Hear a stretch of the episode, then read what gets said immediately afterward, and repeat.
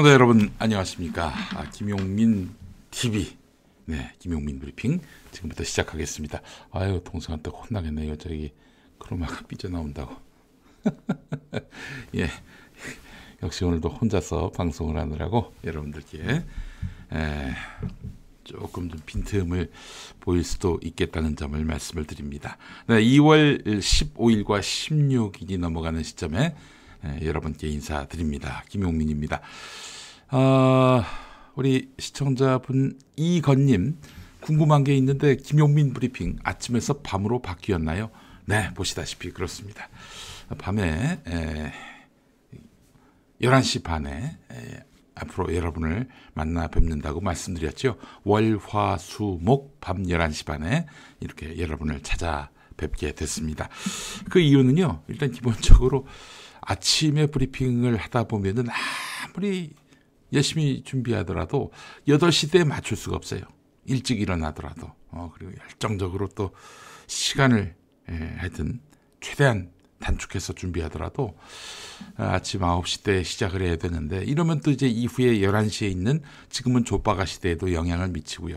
또 여러분들의 그 동시 접속 수도 이게 좀 분산이 되더라고요. 그래서 아예 그냥 12시간 간격으로 방송을 배치하려고 했습니다. 다만 아침에 이제 에, 당일 아침에 나온 신문의 주요 기사들을 브리핑하는 5분 브리핑을 따로 또 어, 이렇게 편성을 했습니다. 그래서 여러분들 7시, 8시 출근하실 때 그 5분짜리 브리핑만 보시면은 그날의 모든 그 이슈들을 핵심 이슈들을 다 5분 안에 살필 수 있도록 어, 준비했습니다.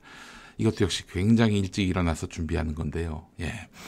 그래서 한 일주일 해보는데 와 이게 어, 쉽지 않네요. 어, 그래도 여러분들이 따뜻하게 또 맞아주시고 또 격려를 해주시니까 그 힘을 빌어서 이렇게 방송하고 있는 것입니다.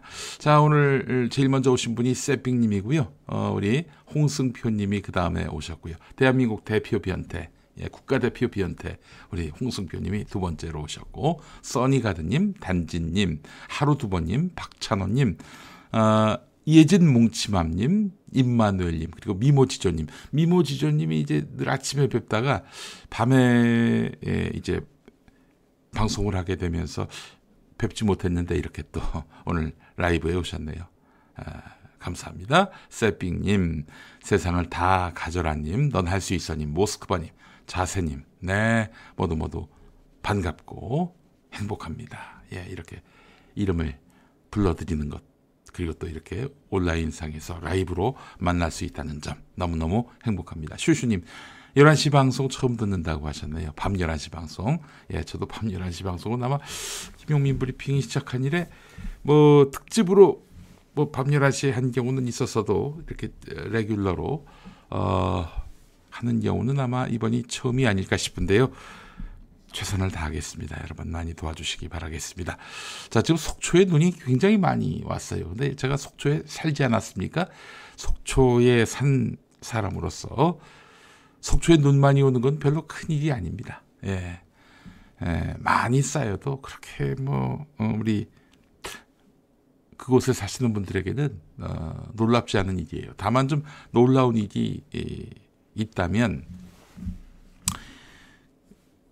홍수가 나는 겁니다. 여러분 바다를 곁에 두고 있는 속초에서 홍수가 난다는 건 좀 상상이 안 되죠. 물이 다 빠져나갈 것 같은데 바다로 아닙니다. 홍수가 난 적이 있었어요. 아마 2000년대 초반이었는데 속초 시내가 물에 잠긴 적이 있었습니다. 와. 아니 지척의 바다인데 속초에서 홍수가 난다. 이건 참 상상하기도 힘든 일인데 예, 눈이 많이 온다고 합니다. 여러분 강원 영동 지방 가실 분들은 각별히 예, 월동장구 챙기시고요. 예. 써니가드님도 반갑습니다. 지아님 눈 좀 와라. 어디신데 눈이 예, 그렇게 갈증 나십니까? 예. 그리고 어, 기남님도 오셨고, 네 계양사님도 오셨고 모두 모두 반갑습니다. 히히히 스토리님 3만 원 감사합니다. 개인적으로는 이 시간에 김 박사 목소리 듣는 게 너무 좋습니다라고 해주셨습니다. 어, 개인적으로 이 시간에 박사 소리 듣는 음, 저의 기분도 매우 좋습니다. 네, 감사합니다. 음, 바람따라님, 고민정 단수 공천 발표 때문에 밥 두 끼만 먹었어요. 광진을인데 속상해요. 아, 그 지역구 구민이셨군요. 지역구 구민으로서 원치 않는 민주당 후보 때문에 마음이 상하셨다고요. 예. 참. 아니, 지역구 관리를 어떻게 했게 이렇게 어? 지역 구민들부터 거부감을 표시하는지 모르겠습니다. 네, 그래요. 음, 아, 김준혁 교수님도 오셨어요? 어이구, 우리 김 교수님 바쁘실 텐데, 예. 하여튼, 저 경선 발표가 나고, 어, 지금 현역 국회의원 누르고 후보가 되셨으면 하는 그런 바람을 또 갖게 됩니다. 아, 우리 홍승표 님이 김준혁 교수님이 사실 어, 대한민국 최고의 정조 연구가라고 해도 과언이 아닌데 김준혁 교수님 정조 짱 홍승표 님이 이런 얘기를 하니까 왜 이렇게 음란하게 들립니까? 어? 정조대왕을 얘기하는데 말이죠. 네. 김상진 후보는 어떻게 되는 건가요? 이따가 또 얘기하도록 하겠습니다. 음, 얼티맛 워리어님, 고민정 단수 공천 항의의 뜻으로 광진에 사는 동생 내외, 사촌 내외 투표 전날 데리고 여행 갈 겁니다. 물론 투표 안 할 겁니다. 아, 그게 최선의 방법일까요? 잘 모르겠습니다. 음. 뭐 제가 뭐 어떻게 하라 이렇게 말씀은 못 드리겠지만은 투표를 안 해가지고 엉뚱한 놈들이 덕 보는 일이 있으면 안 될 텐데 하는 생각도 들면서요. 예. 이것도 숙제입니다. 고민정의 숙제예요. 예, 얼마나 이 지지자들에게 마음을 잃었으면은 어? 그래놓고 또 지지자들한테 화를 내요. 응? 아니 네가 일을 잘못했기 때문에 지지자들이 화가 났지 왜 지지자들을 욕을 해? 아니 노무현 대통령이 농부 탓하는 거 봤습니까? 자기를 계속 떨어뜨리는 유권자들 비난하는 거 봤어요? 예. 느 아 아 아님 3만 원 감사합니다. 고맙습니다. 네. 젤리곰님도 다시 고민해 보세요라고 하셨습니다. 네, 바람따라님 고민정의 대항마가 약했어요라고 하셨는데 김상진 후보에겐 참 아픈 이야기겠지만은 정치는 또 현실이고 예 참 아, 냉엄하지요. 예, 홍승표님 어, 김용민 박사의 음란만 모아놓은 미님입니다. 그래요. 대한민국 대표 변태 우리 홍승표님 너무너무 반갑고요. 안 계시면은 서운할 것 같습니다. 예. 아, 응? 박광훈 단수공천 언제? 근데 그 얘기 처음 듣는데 박광훈을 단수공천했어요? 그럴 리가. 여론조사 잘 나오는데 아니야 아니야 아니야. 에이 그- 그럴 리가 없지. 예. 잘못하신 모양이네. 예. 누가 누가요? 누가 박광훈을 단수 공천을 합니까? 김준혁 교수가 정말 열심히 따라 붙었는데요. 예. 뭐 아유 놀래키지 마세요. 우리 최무빈님 말씀처럼 깜짝 놀랐네. 예. 그럴 리 없죠. 예. 자 날씨부터 좀 살펴보겠습니다. 북서쪽에 그 찬 공기를 동반한 눈구름은 빠르게 지나갔습니다. 지금 동해안 쪽에 약하게 남아 있는데 강원도를 중심으로 오늘 밤 그러니까 자정 무렵 한 20분 뒤가 이제 자정인데 최고 7cm의 눈이 더 온다고 합니다. 아, 강원 영동 지역이겠지요. 아침 출근길 공기는 더 차가워지겠다는 예보가 나왔습니다. 오늘보다도 기온이 10도가량 큰 폭으로 떨어지겠는데요. 그래서 대관령 최저 기온이 영하 11도, 서울은 영하 2도가 되겠습니다. 급격한 기온 변화가 예상되기 때문에 아, 내일 출근길 각별한 아, 옷차림으로 밖에 나가시기 바라겠습니다. 네. 아, 지금 민주당 공천 누가 주도하고 있는지 대략 압니다. 예. 이따가 또 얘기하겠습니다만은 아직까지도 이 지금 음, 운동권 음, 세력들이 민주당 내 그 지금 기득권을 행사하고 있어요. 이런 점은 여러분들이 알고 그 상황을 보셔야 할 것 같다. 운동권 세력들이 그 고민정 최고위원 좋아하잖아요. 예. 아, 물론 이번 그 고민정 단수 공천은요 시스템에 의한 것입니다. 이게 뭐 무슨 특별히 어떤 음, 음모 혹은 뭐 공작이 개입된 거라고 보기는 어려울 것 같아요. 에, 하여간 네. 우리 색수수함님 아침 출근길에 조상호 변호사님 만나서 인사하고 사진도 함께 찍었어요. 조상호 변호사님 파이팅 하시길 바란다 이런 말씀하셨는데 조상호 변호사 정말 좋은 사람입니다. 예, 성실하고요, 사심도 없고 그리고 굉장히 공익적 사고를 하는 사람이에요. 이런 사람이 국회 가면 참 좋겠다 이런 생각을 많이 했는데 예, 반드시 좋은 결과가 있기를 바라겠습니다. 아, 카바마님 이게 시스템인가? 아 그래요. 그 이 이야기부터 그럼 들어가야겠네요. 뭐 어, 달리 딴 얘기 하기보다도 저 바로 왜 고민정이 공천을 받게 됐는지 그 이야기부터 좀 해보도록 하겠습니다. 아유 여러분들 많이 상심하셨어. 고민정은 왜? 고민정을 왜? 예, 이런 제목을 달아봤습니다. 오늘 민주당이 고민정, 홍익표, 김두관 어, 이 정치인들을 22대 국회의원 어, 후보로 단수 공천했습니다. 홍익표나 김두관이나 그 험지지요. 민주당한테는 험지지요. 어, 서울 서초 그리고 경남 양산 당선되기 힘든 곳입니다. 뭐 그럼에도 불구하고 출마를 하겠다고 했는데 이분들 단수 공천되는 거에 대해서 뭐뭐 뭐 시비 거는 사람이 있습니까? 아무도 없지요. 그런데 고민정은 좀 다르죠. 광진을 어, 아니 신인 때 신인 때 전략 공천으로 이제 광진을에 에, 후보로 내려갔던 고민정 당선됐잖아요. 물론 간발의 차이였습니다. 에, 50% 정도의 득표율로 고민정이 당선됐고 경쟁자였던 오세훈은 47%로 낙선을 했습니다. 예, 간발의 차이였지요. 만만치 않은 동네입니다. 광진을도 말이죠. 어. 그런데 지금 커뮤니티를 중심으로 논란이 확산되고 있습니다. 아? 그 고민정은 이 지금 도대체 어, 이재명 대표에게 대단히 적대적이고 당원들에게 에, 굉장히 비우호적인 그런 어, 레토릭과 그 정치적 그 행동을 취해 왔고요.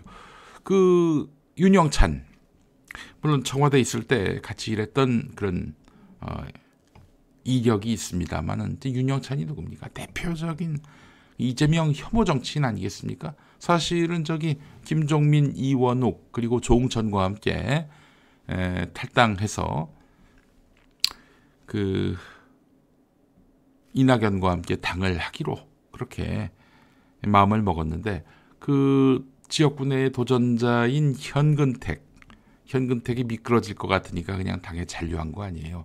야 정말 참 너무 민망합니다. 진짜 그런 거 보면은 너무 속 보이잖아요. 머리 굴리는 게 보이잖아요. 근데 거기 저 음? 거기서 그 출마 선언 행사였나? 거기 고민정이 가가지고 마이크 잡고 또 얘기를 했단 말이죠. 예. 아니 당 지도부의 일원이면은 당 대표와 함께 예? 명운을 같이 하는 그런 의리는 있어야 할 텐데 누가 보더라도 대표적 이재명 혐오자 예, 그 사람의 그 출마 행사에 가가지고 마이크 잡고 격려를 하는 모습은 참 저는 그건 정치적 신의가 없는 행동이라고 어, 봤습니다. 사실 그 김상진 후보 경쟁자였지요. 이분 참 대단한 분이다라는 생각이 들었던 게 사실은 이 김상진 후보가 2016년 20대 총선에서 어, 추미애 예, 국회의원에게 패해서 그 출마가 좌절된 바 있습니다. 그때 경선을 했었거든요. 자 그리고 2020년 총선 때는요 고민정 전 청와대 대변인이 전략 공천을 받습니다. 그러니까 경쟁도 안 해보고 그냥 주저앉았어요. 예, 당시에 그래서 상식에 어긋난 전략 공천은 타파해야 할 구습이라면서 강력하게 반발했지만은 한 일주일도 안 돼서 좋다. 내가 대승적으로 어 당의 결정을 따르겠다 하면서 고민정의 그 선대위원장 역할도 했었어요. 김상진 어, 후보가. 김상진 후보는 김대중 정부 때 그 청와대 행정관을 지냈고요. 어, 국회 정책연구위원 지냈고 건국대 정치외교학과 겸임 교수를 또 지냈습니다. 어, 2016년 추미애 후보의 경선 그 경쟁자였지만은 그 나중에 추미애 후보 선대위원장이 됐고요. 2020년에는 고민정 후보의 선대위원장을 지냈습니다. 예. 이분은 정말 에, 좀 당인으로서 기본이 돼 있는 분이다 이런 생각이 드는데 어, 그런데 이번에 경쟁도 안 해보고 어? 경쟁도 못 해보고 단수 공천으로 해서 주저앉게 됐단 말이죠. 선당 후사의 인물이다. 초파초파님 이런 말씀하셨네요. 자 그런데 어, 김상진 후보가 내일 오전 10시부터 중앙당사 앞에서 단식 농성을 벌인다고 하는데 어, 참 이게 어떻게 해야 합니까? 이게 참 답이 안 보이네요. 예. 자, 왜 고민정이 단수 공천을 받았느냐? 어, 김상진 후보와 20% 포인트 격차가 벌어져서 그래서 고민정 씨가 단수 공천이 됐다는 것입니다. 이 지금 커뮤니티에 돌고 있는 여론조사 결과표가 나오는데 고민정이 29.8이고 김상진이 9.3%, 적합 인물 없음 38.7%. 이게 그 당에서 했던 여론조사 결과인지는 제가 잘 모르겠습니다. 확인을 할 수가 없어서 그런데 만약 이게 맞다면은 그 커뮤니티에 계신 우리 민주시민들 얘기가 적합 인물 없음이 고민정보다도 10%포인트 더 많은데, 어, 고민정이 압도적으로 이긴다고 볼 수 없는 거 아니냐. 경선 가는 것이 좋지 않겠느냐. 아, 이렇게 말씀들을 하고 계세요. 예. 단수 공천을 에, 받을 수 있는 후보는요, 이 규칙을 보니까 첫 번째, 그 선거구에 그 추천 신청자가 한 명일 때, 그러니까 후보가 한 명일 때, 예. 땐 단수 공천하는 거죠. 뭐 아마 홍익표나 김두관도 그런 경우가 아닐까 싶은데요.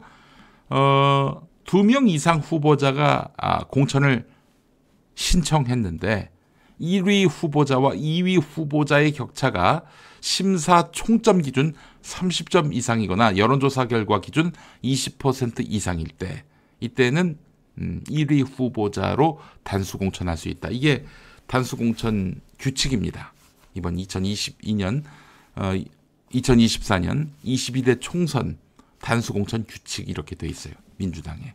그래서 그래서 어, 20% 차이가 나서 어, 고민정 씨가 단수 공천 됐다 이런 얘기를 예, 민주당에서는 하고 있는 것입니다. 김상진 후보가 어, 참 수고를 많이 했는데 그 여론조사 결과를 넘지 못했다는 점 이런 점에서 뭐 저는 뭐 시스템상으로 보자면 좀 많이 안타깝긴 해도 어, 공천 룰대로 판단을 한 것이다라고 어, 보는 것이 합리적인 것 같습니다. 그래서 많은 분들이 상심해 하셨는데 그래서 어, 민주당은 가망 없다. 뭐 이렇게 말씀하시는 분도 있는데 이사의 회원이신 희희님이 이런 댓글을 다셨어요.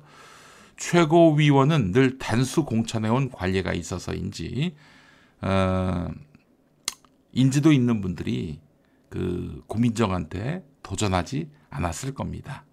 김상진 후보도 어, 눈치를 보다가 늦게 뛰어들다 보니까 여론조사에서 차이가 많이 벌어진 것 같습니다. 하지만 민주당 지도부가 인재근을 날리고 유은혜를 안 받았잖아요. 20% 미만 차이면 현역과 1대1로 만들어주고 3인 경선은 결선 투표도 도입했습니다. 이상은 모두 민주당 역사에서 처음 있는 일입니다. 하면서 어, 이번 공천에 대해서는 좀 긍정적으로 평가하는 그런 글을 남겼는데요.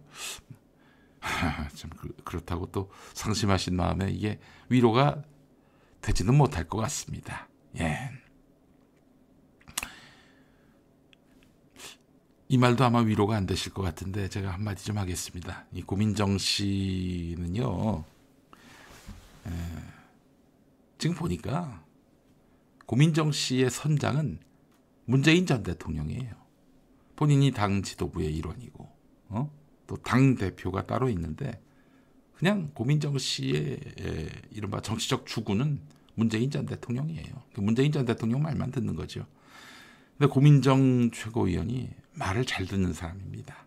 예. 이렇게 저렇게 또 풍문에 의하면 만약 그 자신의 선장이 문재인 전 대통령이 아니라 이재명 대표로 바뀌게 된다면 아마 총선 때 어, 민주당이 승리하면 그렇게 되지 않겠습니까? 그러면 이재명 대표한테 잘할 사람이다. 이렇게 말씀을 드려보겠습니다. 여러분 오해하지 마십시오. 고민정 매기는 얘기예요, 이거. 예. 예. 고민정 매기는 얘기입니다. 음. 고민정 씨는 아직도 양정철하고 친하게 지내는지 모르겠어요. 양정철하고는 좀 거리를 둘 필요가 있지 않을까 하는 생각이 드는데, 하여튼 여러분, 음, 뭐 고민정을 지지해달라 이런 말을 제가 할 마음은 초도 없습니다.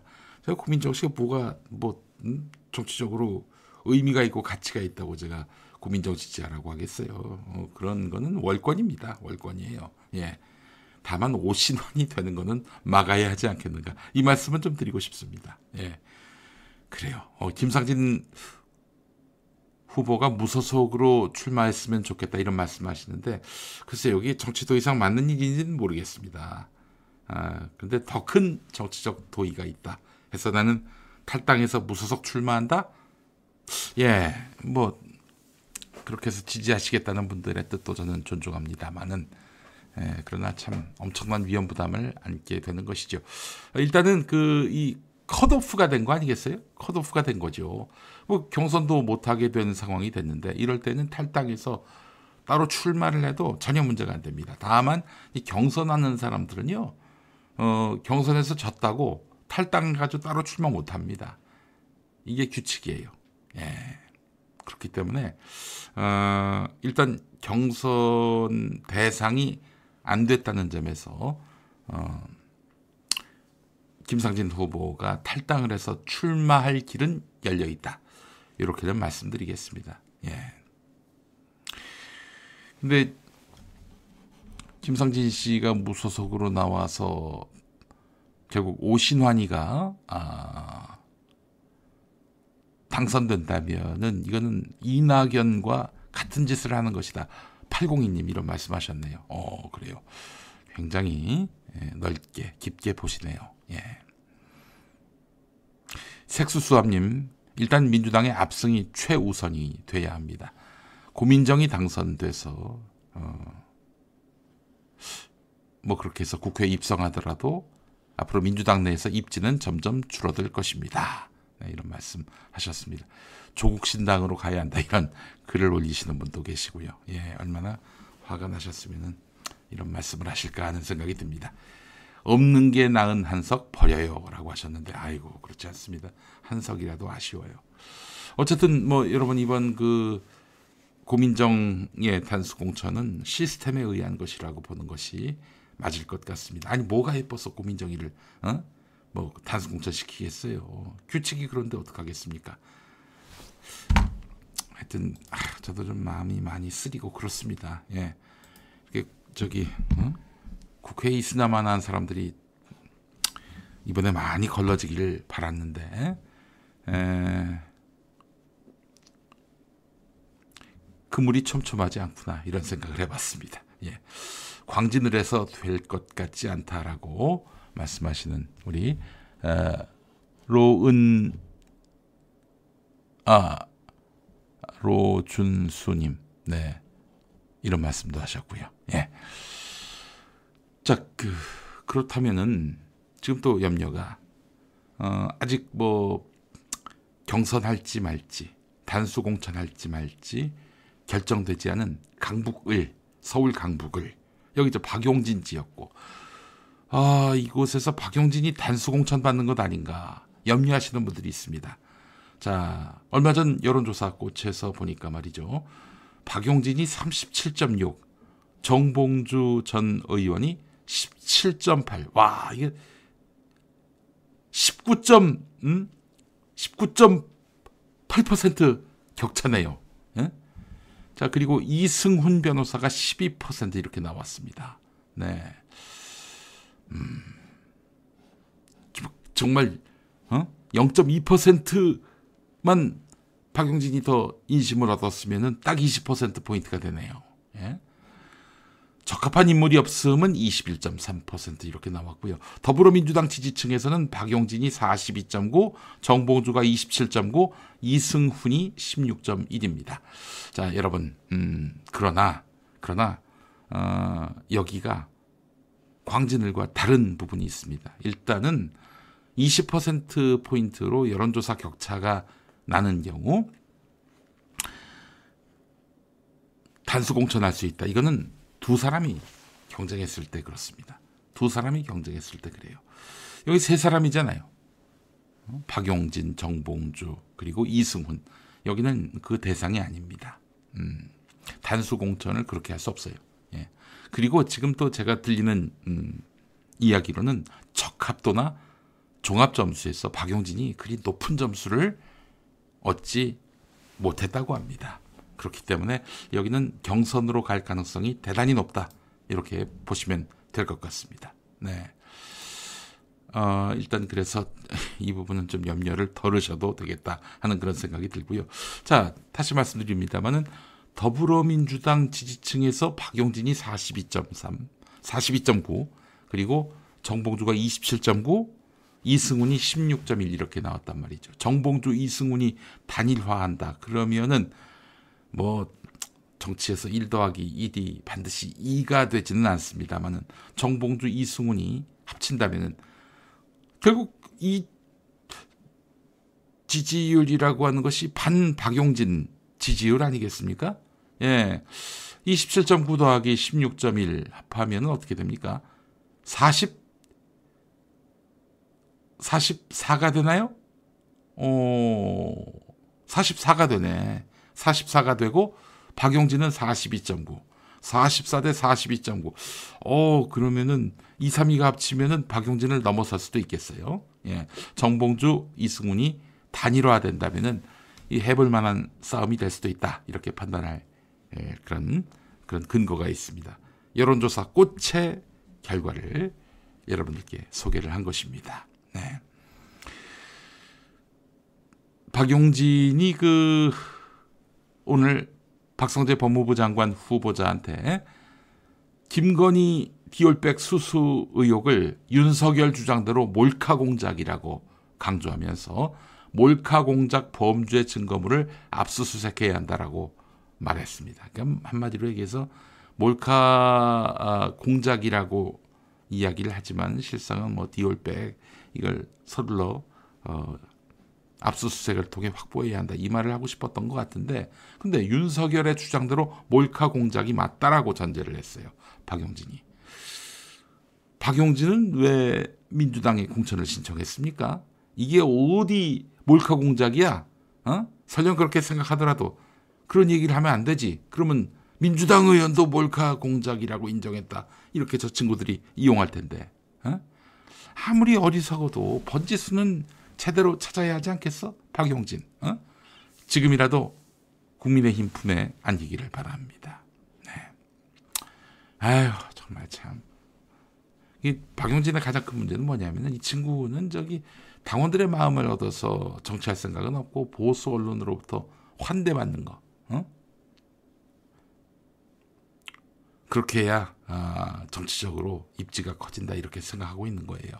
이 보수 언론에 뽕 맞아 가지고 맛이 간 사람들이 많은데 그래도 박용진이가 보수 언론 뽕 맞아 가지고 지금 어, 탈당해 가지고 이준석과 손잡은 그 인간들보다는 머리가 좋은 건 뭐냐면은 자기가 민주당에 있어서 이 안에서 이재명 대표를 흔들어야 자기의 그 존재 가치가 있다라고 생각하는 그런 머리 정도는 있어 박영진이가 어? 나간 친구들은 어?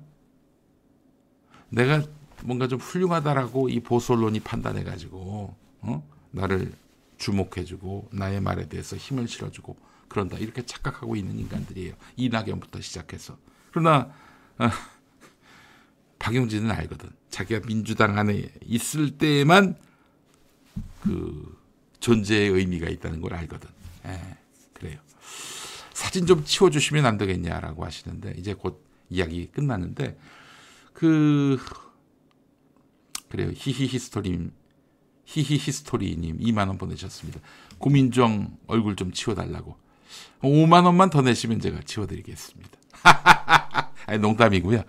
금방 예, 고민정 이야기는 마무리하겠습니다. 한 마디만 더 할게요. 지금 이광재를 말이죠. 경기도 성남 분당갑에 이제 심으려고 하고 있습니다. 더불어민주당 내 일부 인사들이 일부 인사들이 아마 쉽게 되진 않을 겁니다. 아, 지금 계속해서 언론에서 어, 이광재 전략 공천설 이렇게 지금 어, 나오고 있는데 이제 흘리는 사람이 따로 있어요. 예. 뭐 이광재도 어, 자기를 분당갑에 배치하면은 그 당의 뜻을 따르겠다 뭐 이렇게 얘기하고 있는데 에, 어려울 겁니다. 음? 이렇게 이광재를 그 분당에다가 공천하려고 하는 그런 사람들이 있어요. 누군지 얘기해 볼까요? 노원구청장 출신의 김성환 인재영입위원회 간사 그리고 어, 한병도 전략위원장 이 두 분이 강력하게 밀고 있어요. 이광재를 분당갑에 앉히려고. 이광재가 어떤 사람입니까? 박지현 아빠의 친구이자 어? 또 우리 저 홍석현 회장님과 막역한 사이인 어? 도대체 이 양반의 정체를 알 수가 없어요. 어? 누구를 위해 정치하는지 무엇을 위해 정치하는지 알 수가 없는 사람이 바로 이광재입니다. 예. 이런 사람을 지금 경기도 분당갑에 갖다 앉힌다? 이것도 나름대로 자기는 또 대권 주자라고 생각을 하니 뭐 이재명 대표에게 예. 절대로 호의적으로 대할 리 없을 것 같고요. 예. 하여간 그 이 분당갑이 사고 지역구라고 이제 에, 해서 어 경선 안 하고 전략 공천으로 컷오프를 하려는 것 같아요. 지금 어, 김지호 어, 당 대표 전략 조정 부실장 지금 거기에 출사표를 던졌는데 에, 이런 분들을 지금 컷오프 하려고 하고 있다. 김성환과 한병도가 에, 이거 보면서 민주당이 아직도 그 총학생 회장 출신의 당인 것 같다. 이런 그 씁쓸한 맛을 에, 지울 수가 없습니다. 예. 경선합시다. 웬만하면 어? 웬만하면 경선하자고요. 너무 현격한 격차라서 해보나 마나 한 그런 경선 그래도 하자고요. 하자고요. 어? 왜 자꾸 자기들이 결정하려고 합니까? 좀 해봅시다 좀 해보면 안 됩니까? 아이고 정말 참 왜 당신들이 결정해? 웬만하면은 웬만하면은 또 그 1위 후보보다도 지지하는 후보 없음 이게 더 프로테이지가 많으면 경선 가자고요. 어, 경선 가자고요. 왜 자기들이 결정하려고 그럽니까? 왜 권한을 행사하려고 그래요? 그래 놓고 본인들은 또 공천 받을 거 아니야? 뭐야 이게 도대체? 아이고 정말 참. 또 그런 공천 과정 아니 경쟁 경선 과정을 통해서 없던 지지세까지 더 붙을 수가 있어요. 얼마나 핫해집니까 그 지역구가? 어? 자, 아, 저 여자 사진 내리면 올게요. 예, 사진 바꾸겠습니다. 아, 나 참. 아, 이렇게 인기가 없을 줄은 몰랐어요. 예. 자, 350Q님. 5만 원 보내셨는데, 꼭두각시 치워주세요. 네, 치웠습니다. 치웠습니다. 아, 그래요. 이준석 공동대표 얘기 좀 하겠습니다. 아, 좀 개혁신당 돌아가는 상황 보면 정말, 아, 이게 팝콘 각입니다. 팝콘 각이에요. 예. 그래도 저기 고민정보단 낫잖아. 이준석이가. 더한 놈이다. 더한 놈이다. 라는 말씀 하시는 분도 계시는데, 우리 또, 어, 모 해피80님은 차라리 이준석이 낫다고 하시네요. 예.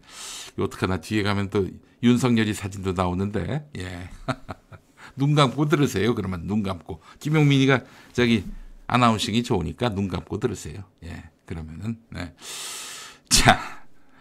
아, 이준석이가 그 뭐라고 했습니까? 그 개혁신당 만들 때. next step을 걷겠다. next step을 걷겠다. 이런 말을 했습니다. next step이 뭐냐? 이게 그 자기가 처음 하는 말이 아니에요. 그 스티브 잡스가 말이죠. 애플을 공동 창업했는데 쫓겨났습니다. 네. 그때 설립했던 회사가 바로 넥스트 넥스트입니다. 네. 이 넥스트가 개발한 운영 체제 그 OS의 이름이 넥스트 스텝입니다. 예. 애플은 실적이 떨어지니까 넥스트를 인수했고요. 그래서 스티브 잡스가 복귀를 합니다. 기존 운영진들을 모두 내쫓습니다. 그리고 본인이 애플의 CEO가 된 거예요. 예. 이준석이가 Next Step이 되겠다라고 얘기한 거는 결국 자기가 밖에 나가서 신당 만들어 가지고 성공해서 국민의 힘을 접수하겠다 이런 얘기예요. 예. 자, 아, 국민의 힘 바깥에서 힘을 길러서 어, 정당을 키우고 이번 총선에서 성과를 내서 나중에 M&A를 하겠다. 그래서 국민의 힘을 자기가 먹겠다. 일종의 스타트업 식의 창당을 하겠다라고 공언을 한 것이죠. 그렇게 해서 만든 당이 개혁신당입니다. 예. 자, 그렇다면 뭔가 존재감을 보여야 하고요. 총선에서 좋은 성적을 내야 할 텐데, 그럴 기미가 보이나요? 여러분 어떻습니까? 그럴 기미가 보이나요? 여론조사 업체 에이스 리서치가 뉴시스 의뢰로 어, 지난 12일에서 13일 조사한 걸 보니까 국민의힘 민주당 정당 지지도가 모두 42%였습니다. 근데 여론조사 꽃하고 너무 달라요. 어? 여론조사 꽃은 아주 현격하게 민주당이 앞서는 걸로 나오는데 이 다른 여러 여론조사, 특히 보수 언론이 의뢰한 여론조사를 보면은 국민의힘과 민주당 정당 지지도가 동일합니다. 혹은 어떤 것은 국민의힘이 앞서는 경우도 있어요. 예. 어쨌든 에이스 리서치 조사를 보니까 지난번 조사와 달리 민주당이 5%포인트 상승하고 국민의힘은 3%포인트 올랐어요. 예. 둘 다 오른 거죠. 거대 양당이. 아니, 지금 이준석 신당, 제3지대 신당이 나왔는데 어떻게 기존 거대 양당의 지지율이 오를까? 개혁신당 지지도가 별볼일 없게 됐다 이런 얘기입니다. 어, 저는 그 MBC 여론조사 결과 최근에 나왔던 여론조사 결과를 보면은 어, 이준석 신당 플러스 이낙연 신당 플러스 나머지 정당 다 합해서 9% 나왔거든요. 어, 물론 같은 여론조사가 아니기 때문에 이걸 뭐, 뭐 이걸 그 대칭적으로 볼 수는 없겠지만은 어쨌든 그 이번 A3 리서치 조사 결과를 보니까 6%가 나왔어요. 6%. 와. 9%에서 6%로 떨어졌다. 이렇게 얘기할 수는 없어요. 이 다른 여론조사니까. 근데 어쨌든 이게 어떻게 합치면은 좀 시너지가 날 줄 알았는데 그래서 두 자릿수는 기록할 줄 알았는데 아, 아직 미미합니다. 미미해요. 6% 지지율. 네. 자, 비슷한 시기에 조사를 한 게 있습니다. 11일에서 12일 JTBC 여론조사인데 이거는 합당 이후에 첫 여론조사입니다. 어, 개혁신당 지지율이 8% 나왔습니다. 8% 나왔어요. 어, 그러면서 또 JTBC 여론조사 결과를 보면 응답자 57%가 개혁신당은 총선에 별 영향이 없을 것이다. 아, 저뼈 때리는 얘기를 또 했네요. 57%의 유권자가 57%의 유권자라면은 결국에는 이분들이 대부분 윤석열에 대해서 반대하는 입장에 서신 분들일 텐데 음? 윤석열에 대한 그 비판적 정서를 가진 정권 심판론에 힘을 실어주시는 분들이 대략 50에서 60% 아니겠습니까? 어, 그분들인 것 같아요. 네, 개혁신당은 총선에서 별 영향력이 없을 것이다. 사실은 이렇게 된다면은 뭐 이낙연은 한 30석 얻을 것이다 이렇게 얘기하고 있지만은 30석이 뭡니까? 세석 얻기도 쉽지 않아요. 예. 왜냐? 6% 지지율 여론조사를 보면은 딱 세석 얻기 좋아요. 5.4%로 해가지고 열린민주당이 세석을 얻었지 않습니까? 지난 21대 총선에서. 근데 6%라면은 뭐 그 정도 되겠네. 예. 30석? 30석은 뭐 꿈도 못 꿀 일입니다. 뭐 그래서 당선자를 얼마나 내느냐. 이 기대는 아, 쉽지 않을 것 같으니 그렇다면은 당선자를 못 내더라도 존재감을 보여주는 그런 정도로도 어, 그 어떤 위력을 보여줘야 합니다. 이준석 신당이. 박빙의 구조 속에서 어? 이준석 신당 그대로 두면 아, 국민의힘 지지율을 깎아먹기 때문에 주요 격전지에서 패배할 수 있다. 그러니까 어떻게든 다음 중요 선거를 앞두고는 이준석 신당을 끌어안자. 아, 이런 음? 이런 염려를 국민의힘에게 안겨주는 정도의 총선 결과가 나와야 한다는 거예요. 그런데 어? 보십시오. 지금 개혁신당 그 윤석열 반대 보수 정당으로 시작을 했잖아요. 근데 지금 개혁신당은 말이죠. 이낙연과 합치면서 도대체 이 누구 표를 갉아먹을지 이것조차 분명치 않게 됐습니다. 민주당 표를 갉아먹을지 국민의힘 표를 갉아먹을지 선거에서 의석을 확보하기 어렵다면 어느 정당에게 굉장히 큰 타격을 입혀야 되는데 도대체 어느 정당에게 타격을 입혀야 할지 어? 이게 불분명해졌어요. 어, 이낙연과 손잡으면서 어? 그렇지 않습니까? 민주당 당대표를 지냈고 민주당 정권 국무총리를 지낸 이낙연과 손잡다 보니 이런 일이 발생한 것입니다. 아, 이거 정말 참 골 때리는 상황이 됐어요. 응? 사실 이준석 단독으로 그 신당을 차려서 개혁 신당 깃발을 들었을 때는 국민의힘 윤석열 정권과 경쟁하는 관계였습니다. 그러나 이낙연과 손잡으면서 이거는 반윤 정당에서 반윤 반명 정당이 돼버렸습니다. 예. 자, 이러니 이건 뭐 이기기도 어렵지만 지더라도 어, 의미 있는 패배가 아니게 됐어요. 어? 야, 뭐 밖에 나가가지고 너희는 차탕 정당 만들어서 그렇게 어? 스스로 망하는 길을 택했니? 이런 얘기나 듣기 딱 좋게 됐어요. 어? 뭐 여담인데 이준석이 이낙연을 굉장히 우습게 여겼다고 합니다. 합당 전에 합당 전에 어? 막 사실 좀 어, 아쉬운 쪽이 이낙연 쪽이죠. 이준석하고 손 잡아야 사실은 제3지대에서 신당 만드는 게 의미가 있고 또 승산이 높아지는데 왜냐하면 그 2대남 3대남이 그 고정적으로 이준석을 지지한다고들 다들 생각하잖아요. 그래서 2대남 3대남 표를 어, 자동적으로 어, 우리 표로 만들 수 있다라고 아마 이낙연은 계산을 했던 것 같습니다.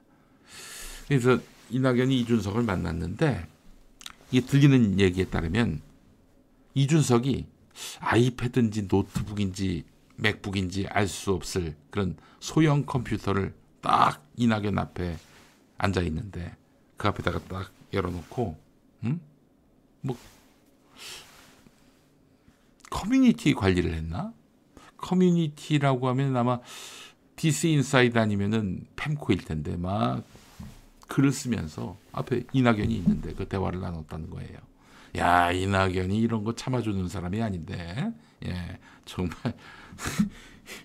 이준석 만나서 아주 해탈을 했군요 이 양반이 예. 계정 관리 계정 관리를 했다고 음 아이고 우리 나ገብ이 형이 정말 수모를 겪으셨구나 우리 이준석 때문에 예. 어쨌든 합당을 했으니 이제는 뭐 이준석이가 밥이 됐지 예. 그 서정욱 변호사라고 있습니다. 이 업계에서 굉장히 유명한 분이에요.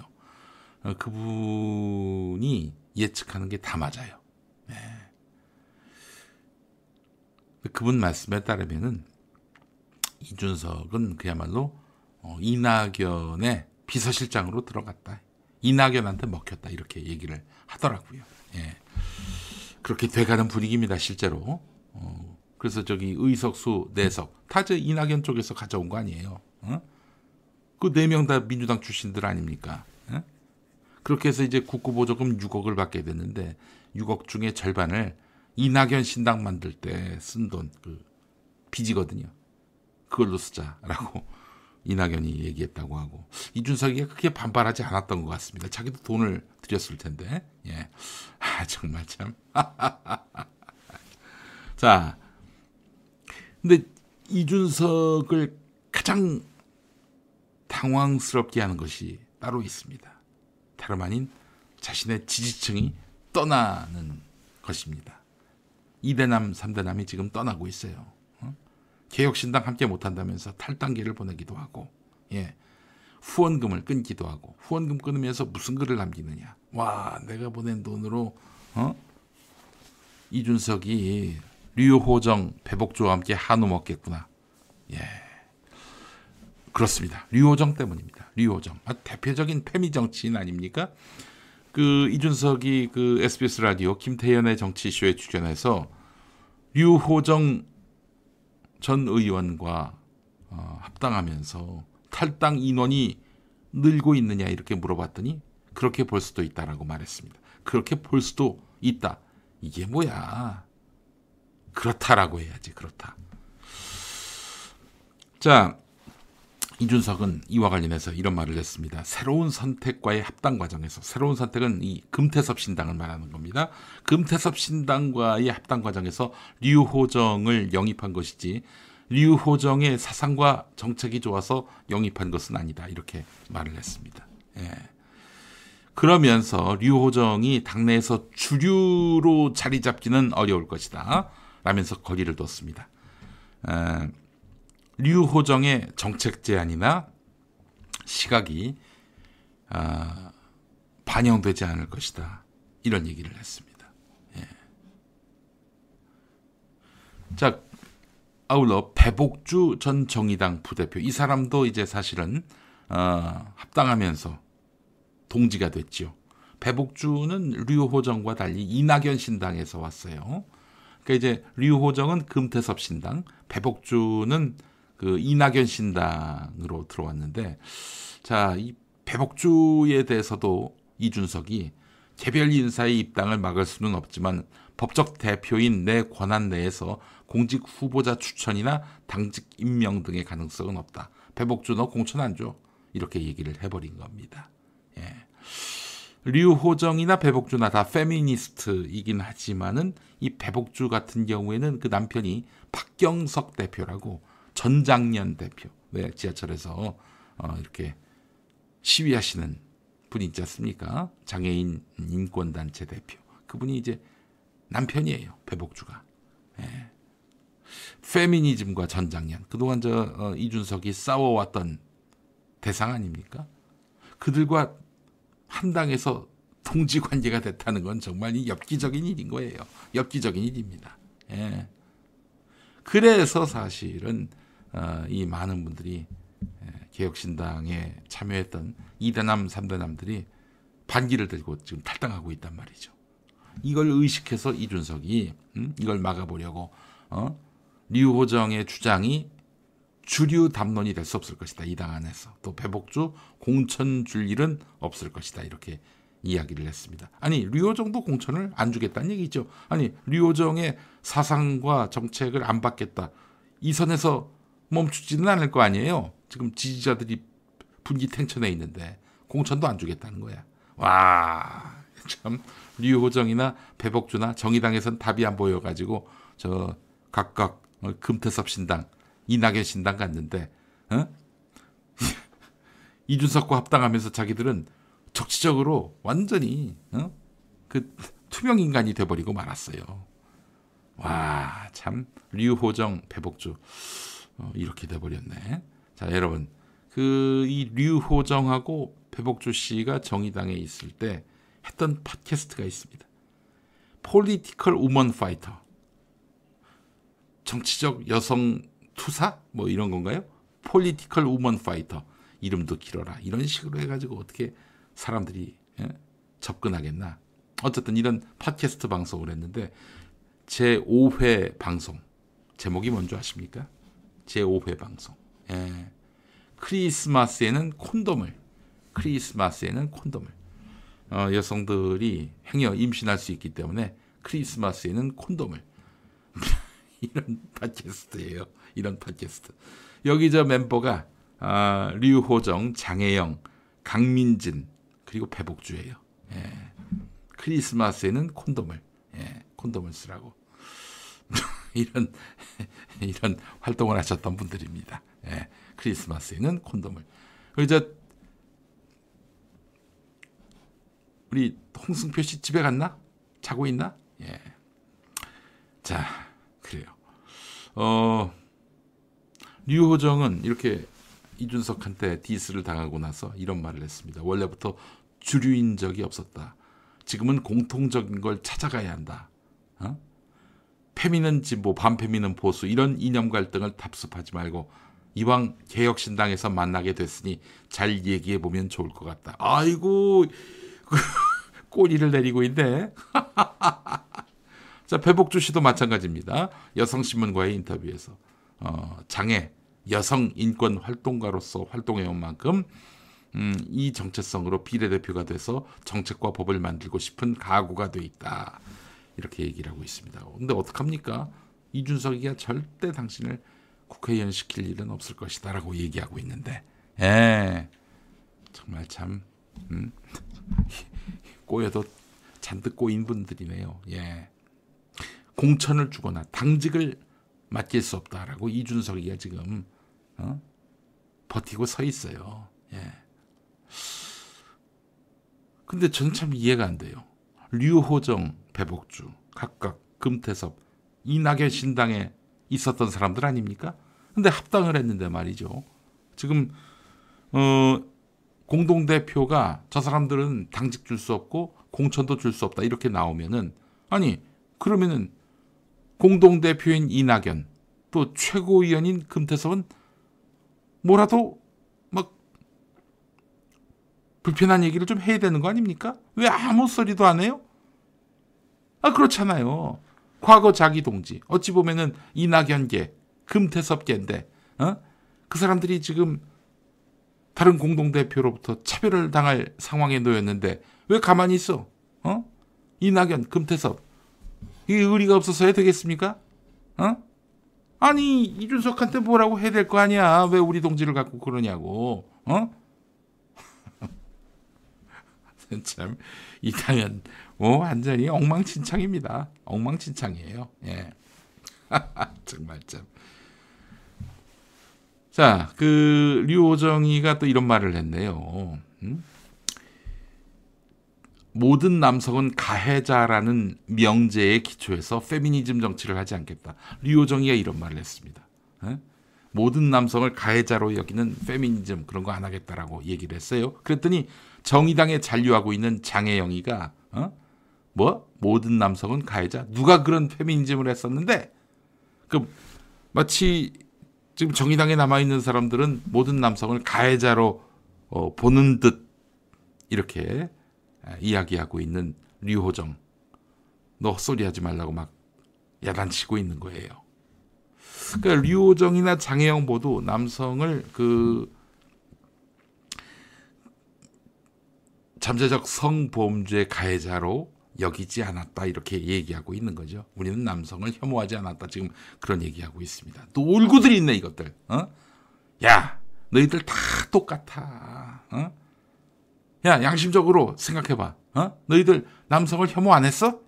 남성을 잠재적 성범죄자로 여기지 않았어? 그런데 왜 비동의 강간죄를 만들려고 했어? 비동의 강간죄. 여러분 이게 뭔지 아십니까? 비동의 강간죄. 어, 그 안희정 전 충남지사 사건 때문에 뭐 알려지게 됐던 그 개념이 있습니다. 어, 비동의 간음죄. 그러니까 상대방의 동의 없이 이루어진 성관계를 처벌할 수 있는 법입니다. 상대방의 동의 없이 이루어진 성관계를 처벌할 수 있는 법이에요. 여러분, 사실은 우리가 무슨 에, 혼인 관계가 아닌 사람들끼리 성관계 가질 수가 있는 거 아니겠습니까? 근데 이게 눈에 스파크가 나가지고 둘이 합의하에 성관계를 갖는 경우가 상당히 많단 말이죠. 그런데 앞으로 이제 이 법이 생기게 되면은 성관계에 대한 상대방의 명시적이고 어, 분명한 동의가 없으면은 이걸 처벌할 수 있게 되는 거예요. 다 아실 겁니다. 다 아실 거예요. 이런 법을 만들자는 거야.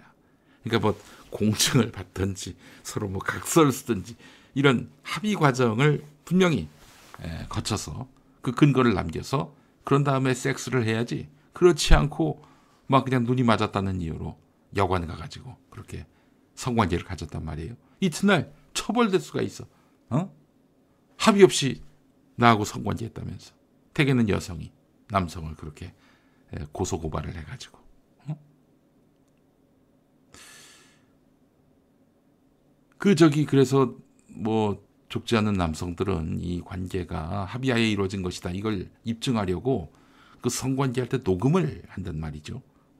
근데 그 더불어민주당의 그 강선우 의원 등이 녹음을 못하게 하는 법을 만들려다가 강한 저항을 사기도 했죠. 뭐 강선우 의원도 솔직히 페미니스트 정치인이라고 봐야 되지 않겠습니까? 이런 말도 안 되는 법을 저 만들려고 했어요. 어? 여러분, 비동의 간음죄가 가져올 대표적인 부작용이 뭡니까? 묵시적인 동의하에 관계를 했단 말이에요. 근데 여성이 변심했을 경우 상대방은 방어할 방법이 없어요. 어? 녹음도 안 된다고 하지. 그래서 어, 아직 입법되기도 전인데 SNS에는 그 억울함을 호소하는 사람들이 많습니다. 남성들은 합의된 성관계라고 주장하지만 여성들은 섹스할 당시에는 말하지 못했지만 돌아보니까 나는 하고 싶지 않았고 진심으로 원했던 게 아니었다. 따라서 그것은 성폭력이다. 강간이다. 이런 논리를 펴는 거지요. 상대를 곤경에 빠뜨리려고 고의로 폭로하는 여성도 있고요. 진심으로 강간당했다라고 생각하는 여성도 있을 것입니다. 비동의 간음죄는 고의와 진심 모두를 추동해서 성폭력과 강간의 범위를 넓힙니다. 범죄인 강간과 모호한 성관계에 명확했던 경계를 무너뜨려 가지고 모두 강간으로 그냥 퉁치려고 하는 거예요. 이러면 어떻게 되겠습니까?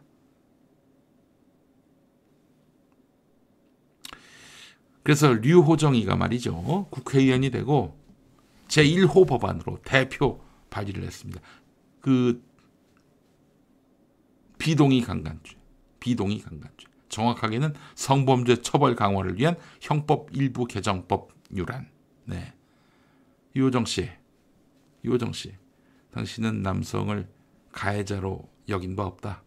어? 모든 남성을 가해자로 여긴 바 없다. 이건 뭔데 그러면 비동의 강간죄는 뭐야 도대체? 어? 당신이 대표 발의했잖아. 그리고 또 공동 발의한 사람이 장혜영이고, 어? No means no가 있고요. Yes means yes가 있습니다. 예, No means no는 상대방이 명시적 혹은 묵시적으로 비동의 의사를 표현했는데도 성관계를 시도했다면 강간죄로 처벌하는 것입니다. 예. Yes means yes는 상대방이 명시적인 동의 의사를 표현하지 않은 모든 성관계가 강간죄다 이런 얘기죠. 예. Yes means yes를 하자 이런 거 아니겠어요? 그때 그 류호정이가 대표 발의하고 장혜영이가 아, 또 공동 발의자로 이름을 올렸죠. 공동 발의자 중에는 또 권인숙, 정춘숙, 더불어민주당 의원들도 포함되어 있습니다. 제가 지금 살고 있는 이 방송을 하고 있는 경기도 용인은 바로 정춘숙의 지역구입니다. 정춘숙의 그 요즘 그 뭐 선거 때 보내오는 문자를 보니까 페미니즘의 어, 패도 얘기 안 해요. 예. 그냥 경륜 있는 정치인 뭐 이런 걸로 해가지고 자기를 이미지 메이킹 하더라고. 어이 정춘숙 씨, 당신 말이야. 어? 저기 저 박원순 시장 돌아가셨을 때 그랬잖아. 절대 그럴 리 없는 남자는 없다. 절대 그럴 리 없는 남자는 없다. 그러니까 모든 남자가 다 그럴 수 있다는 거 아니에요. 아 이런 남성 혐오자들이 지금 국민을 대표해서 배지를 달겠다. 어? 국회의원 역할을 하겠다. 지금 이러고 있어요. 이게 언어 도단 아닙니까? 예. 이 원이라, 넌 누구냐? 뭔데 여기 나타나가지고, 응? 꺼져. 지금 발 씻고 자, 그냥. 어? 자, 어, 요즘 페미니즘으로 장사 잘해 먹었던 페미 정치인들 일체 페미의 피읍도 이야기하지 않고 있습니다. 예. 아.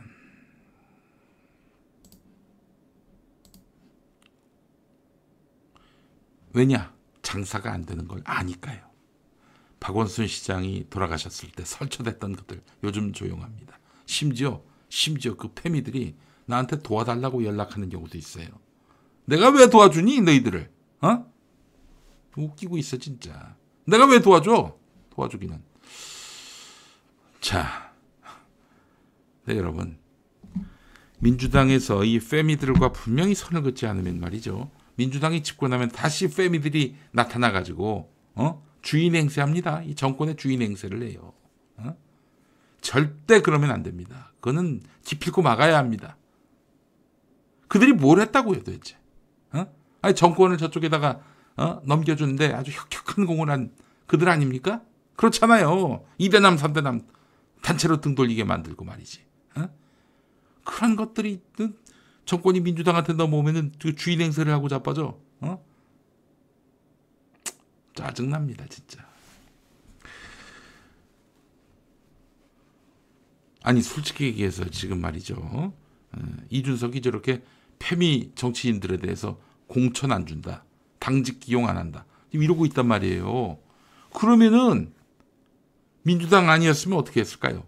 그냥 칠할 연병을 떨었을 거야. 여혐을 한다면서 여성 혐오를 한다면서 여자라는 이유로 불이익 당한다 뭐 이러면서 말이죠. 근데 지금 류호정 배복주 보세요. 기왕 합당했으니 우리 서로 친하게 지내자 이러고 있습니다. 야 이것들은 진짜 페미니즘 정치인들 맞습니까? 어? 이 기회주의자들이 할 짓 아니에요? 자 이준석은 류호정을 동지로 맞아들인 그런 대가를 톡톡히 치르고 있습니다. 개혁신당의 공천관리위원장 후보로 김종인 씨가 거론이 됐죠. 사실 이준석은 김종인 위원장이 와주면은 어, 자기가 위태로운 상황에서 천군만마가 될 수 있을 것이다. 이렇게 기대하고 손을 뻗었는데 그 김종인이 뭐라고 그럽니까? 난 싫다고 봐요. 이렇게 얘기하고 있어요. 그 이유를 저는 압니다. 개혁신당 이거 뭐 절대로 성과 못 낸다는 걸 누구보다도 잘 알고 있고요.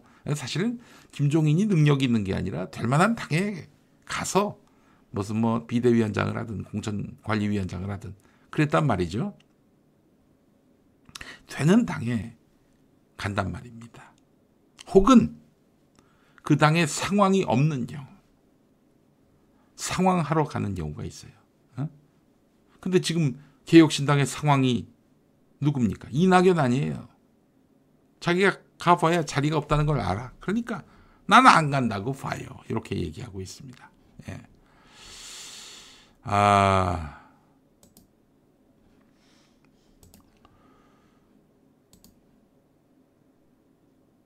그렇기 때문에 에, 김종인은 지금 하여튼 이낙연의 합류 때문에 이준석과 손잡지 않겠다 지금 저러고 있어요. 예. 자 이준석은 그래서 안팎으로 갈 길이 다 막혔습니다. 아, 이 늪에서 헤어나올 길이 없어요. 이건 마치 깊은 웅덩이에 타이어가 박힌 그런 신세라고 봐도 될 것 같은데요. 자 이준석은 어, 이렇게 된 거, 기왕 이렇게 된 거, 어, 인생의 좋은 교훈으로 알고 리우호정, 배복주와 공존하는 길을 찾길 바랍니다. 친하게 지내기를 바랍니다. 그게 그게 이준석 씨가 살 길이 아닌가 하는 그런 생각이 듭니다. 아, 왜 이렇게 팝콘 각이냐? 당신의 정직한 뉴스 보자관 김용민과 주파수를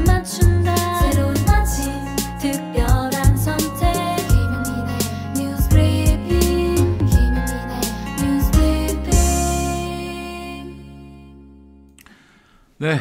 김용민 TV, 김용민 브리핑 함께하고 계십니다. 벌써 날이 바뀌어서 2월 16일 금요일이 됐습니다. 아, 오전 0시 37분이 됐군요. 네, 이 밤에 함께 해주시는 우리 3천여 분의 시청자분들 진심으로 감사드립니다. 네. 음, 우리 저 하얀 그룹님, 김용민의 날카로운 비평은 저 같은 정치 무지에서 눈을 뜨게 해줘서 고맙습니다. 항상 들었으면 좋겠습니다. 라고 하셨습니다. 예, 듣기 좋게 저희가 또 이슈별로 토막을 내서 어, 이렇게 올리기도 하니까요. 시간이 없으실 때 그 토막난 어, 그런 컨텐츠들을 들으셔도 좋겠습니다. 네, 감사합니다. 네. 김엄마 체크무늬 잘 어울린다. 김날혜님 감사합니다. 아, 요, 요 옷을 누가 사주셨느냐? 그 김어준 총수가 사줬어요.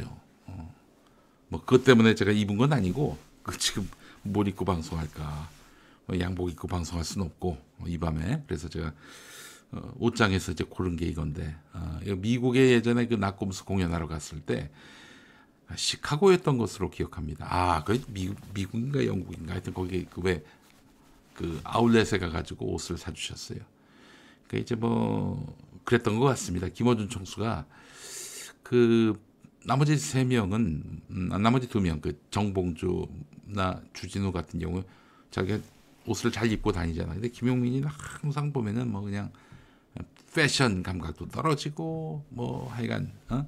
놀고 즐기는 것도 못하고 뭐 그러다 보니까 좀 그래도 낙곰수 네 사람으로 묶였으니까 아, 그 네가 좀 아우라를 좀 갖춰야 된다 해가지고 저 양복도 사주고 코트도 사주고 뭐 이렇게 해줬어요. 참 고마운 어, 형님이죠. 예, 이 옷은 바로 저 미국에서 미국에서 어, 김어준 총수가 사준 겁니다. 예. 아, 막 입어도 예쁜 우리 용디라고 미모지조님 말씀해 주셨습니다. 감사합니다. 자, 광고 가겠습니다. 형사합의 벌금 변호사 비용을 보장하는 운전자 보험 얼마에 가입하고 계십니까? 자가용 운전 기준 여성은 월 6,700원, 남성은 월 6,800원입니다. 버스, 트럭, 택시 등 영업용 차량 운전자 보험도 월 2만 원에 안내해 드립니다. 암, 뇌혈관, 허혈성 심장 질환을 보장하는 건강보험 얼마에 가입하고 계십니까? 암 진단 때 2천만 원, 뇌혈관 1천만 원. 허혈성 진단 천만 원 보장합니다. 40세 기준 남녀 3만 원대에 가입 가능합니다. 보험료는 오르지 않는 비갱신 기준이 되겠습니다. 자, 자녀 보험은 또 얼마에 가입하고 계십니까? 실손 보험과 건강 보험 포함해서 월 2만 원대면 가능합니다. 네. 010-3360-0689 연중 무휴 편안한 시간에 7천원 운전자 보험과 상담해 보시기 바랍니다. 주말에도 받습니다. 명절 연휴 때도 받습니다. 010-3360-0689 유튜브에서 김승범 TV도 운영하고 있습니다. 010-3360-0689 7천원 운전자 보험 여러분의 많은 사랑 또 어, 이용 바라겠습니다. 감사합니다. 네. 아, 이번에는 본황칠 통장어즙 광고로 여러분을 모시도록 하겠습니다. 몸에 좋은 제품을 찾으시는 분들 이 광고에 주목하시기 바랍니다. 바로 예, 본황칠 통장어즙이 되겠습니다. 장어즙이 몸에 좋다는 건 누구나 잘 아는 사실일 겁니다. 하지만 먹기가 참 불편했죠. 장어 특유의 비린내와 기름기 때문입니다. 하지만 본황칠 통장어즙은 다릅니다. 제주산 황칠나무가 장어의 비린 맛을 완벽하게 잡았습니다. 이게 장어즙이 맞나 싶을 정도인데요. 거기에다가 제주 일대에만 자생하는 황칠이 첨가돼서 몸에 좋은 장어즙을 더욱 강력하게 업그레이드했습니다. 한 포당 장어 한 마리분의 아르기닌이 2,800mg 함유돼 있어요. 2,800mg. 네, 한 포만 드셔도 몸의 활력이 장어처럼 요동치는 그런 경험을 하실 수 있을 것입니다. 가격이 게다가 놀랍습니다. 본황칠 통장어즙 1개월치 30포를 판매가 8만 9천 원이 아닌 김용민 스토어 특별 할인가 6만 9천 원에 만나실 수가 있겠습니다. 지금 바로 유튜브 김용민 TV 스토어에서 어, 본황칠 통장어즙을 압도적 가격과 무료 배송 혜택으로 만나보시기 바랍니다. 네, 감사합니다. 본황칠 통장어즙이었습니다. 아, 우리 저 홍승표님 마이크가 너무 야하다. 크고 굵다. 예. 왜 이게 야합니까? 이게 까만색인데, 음?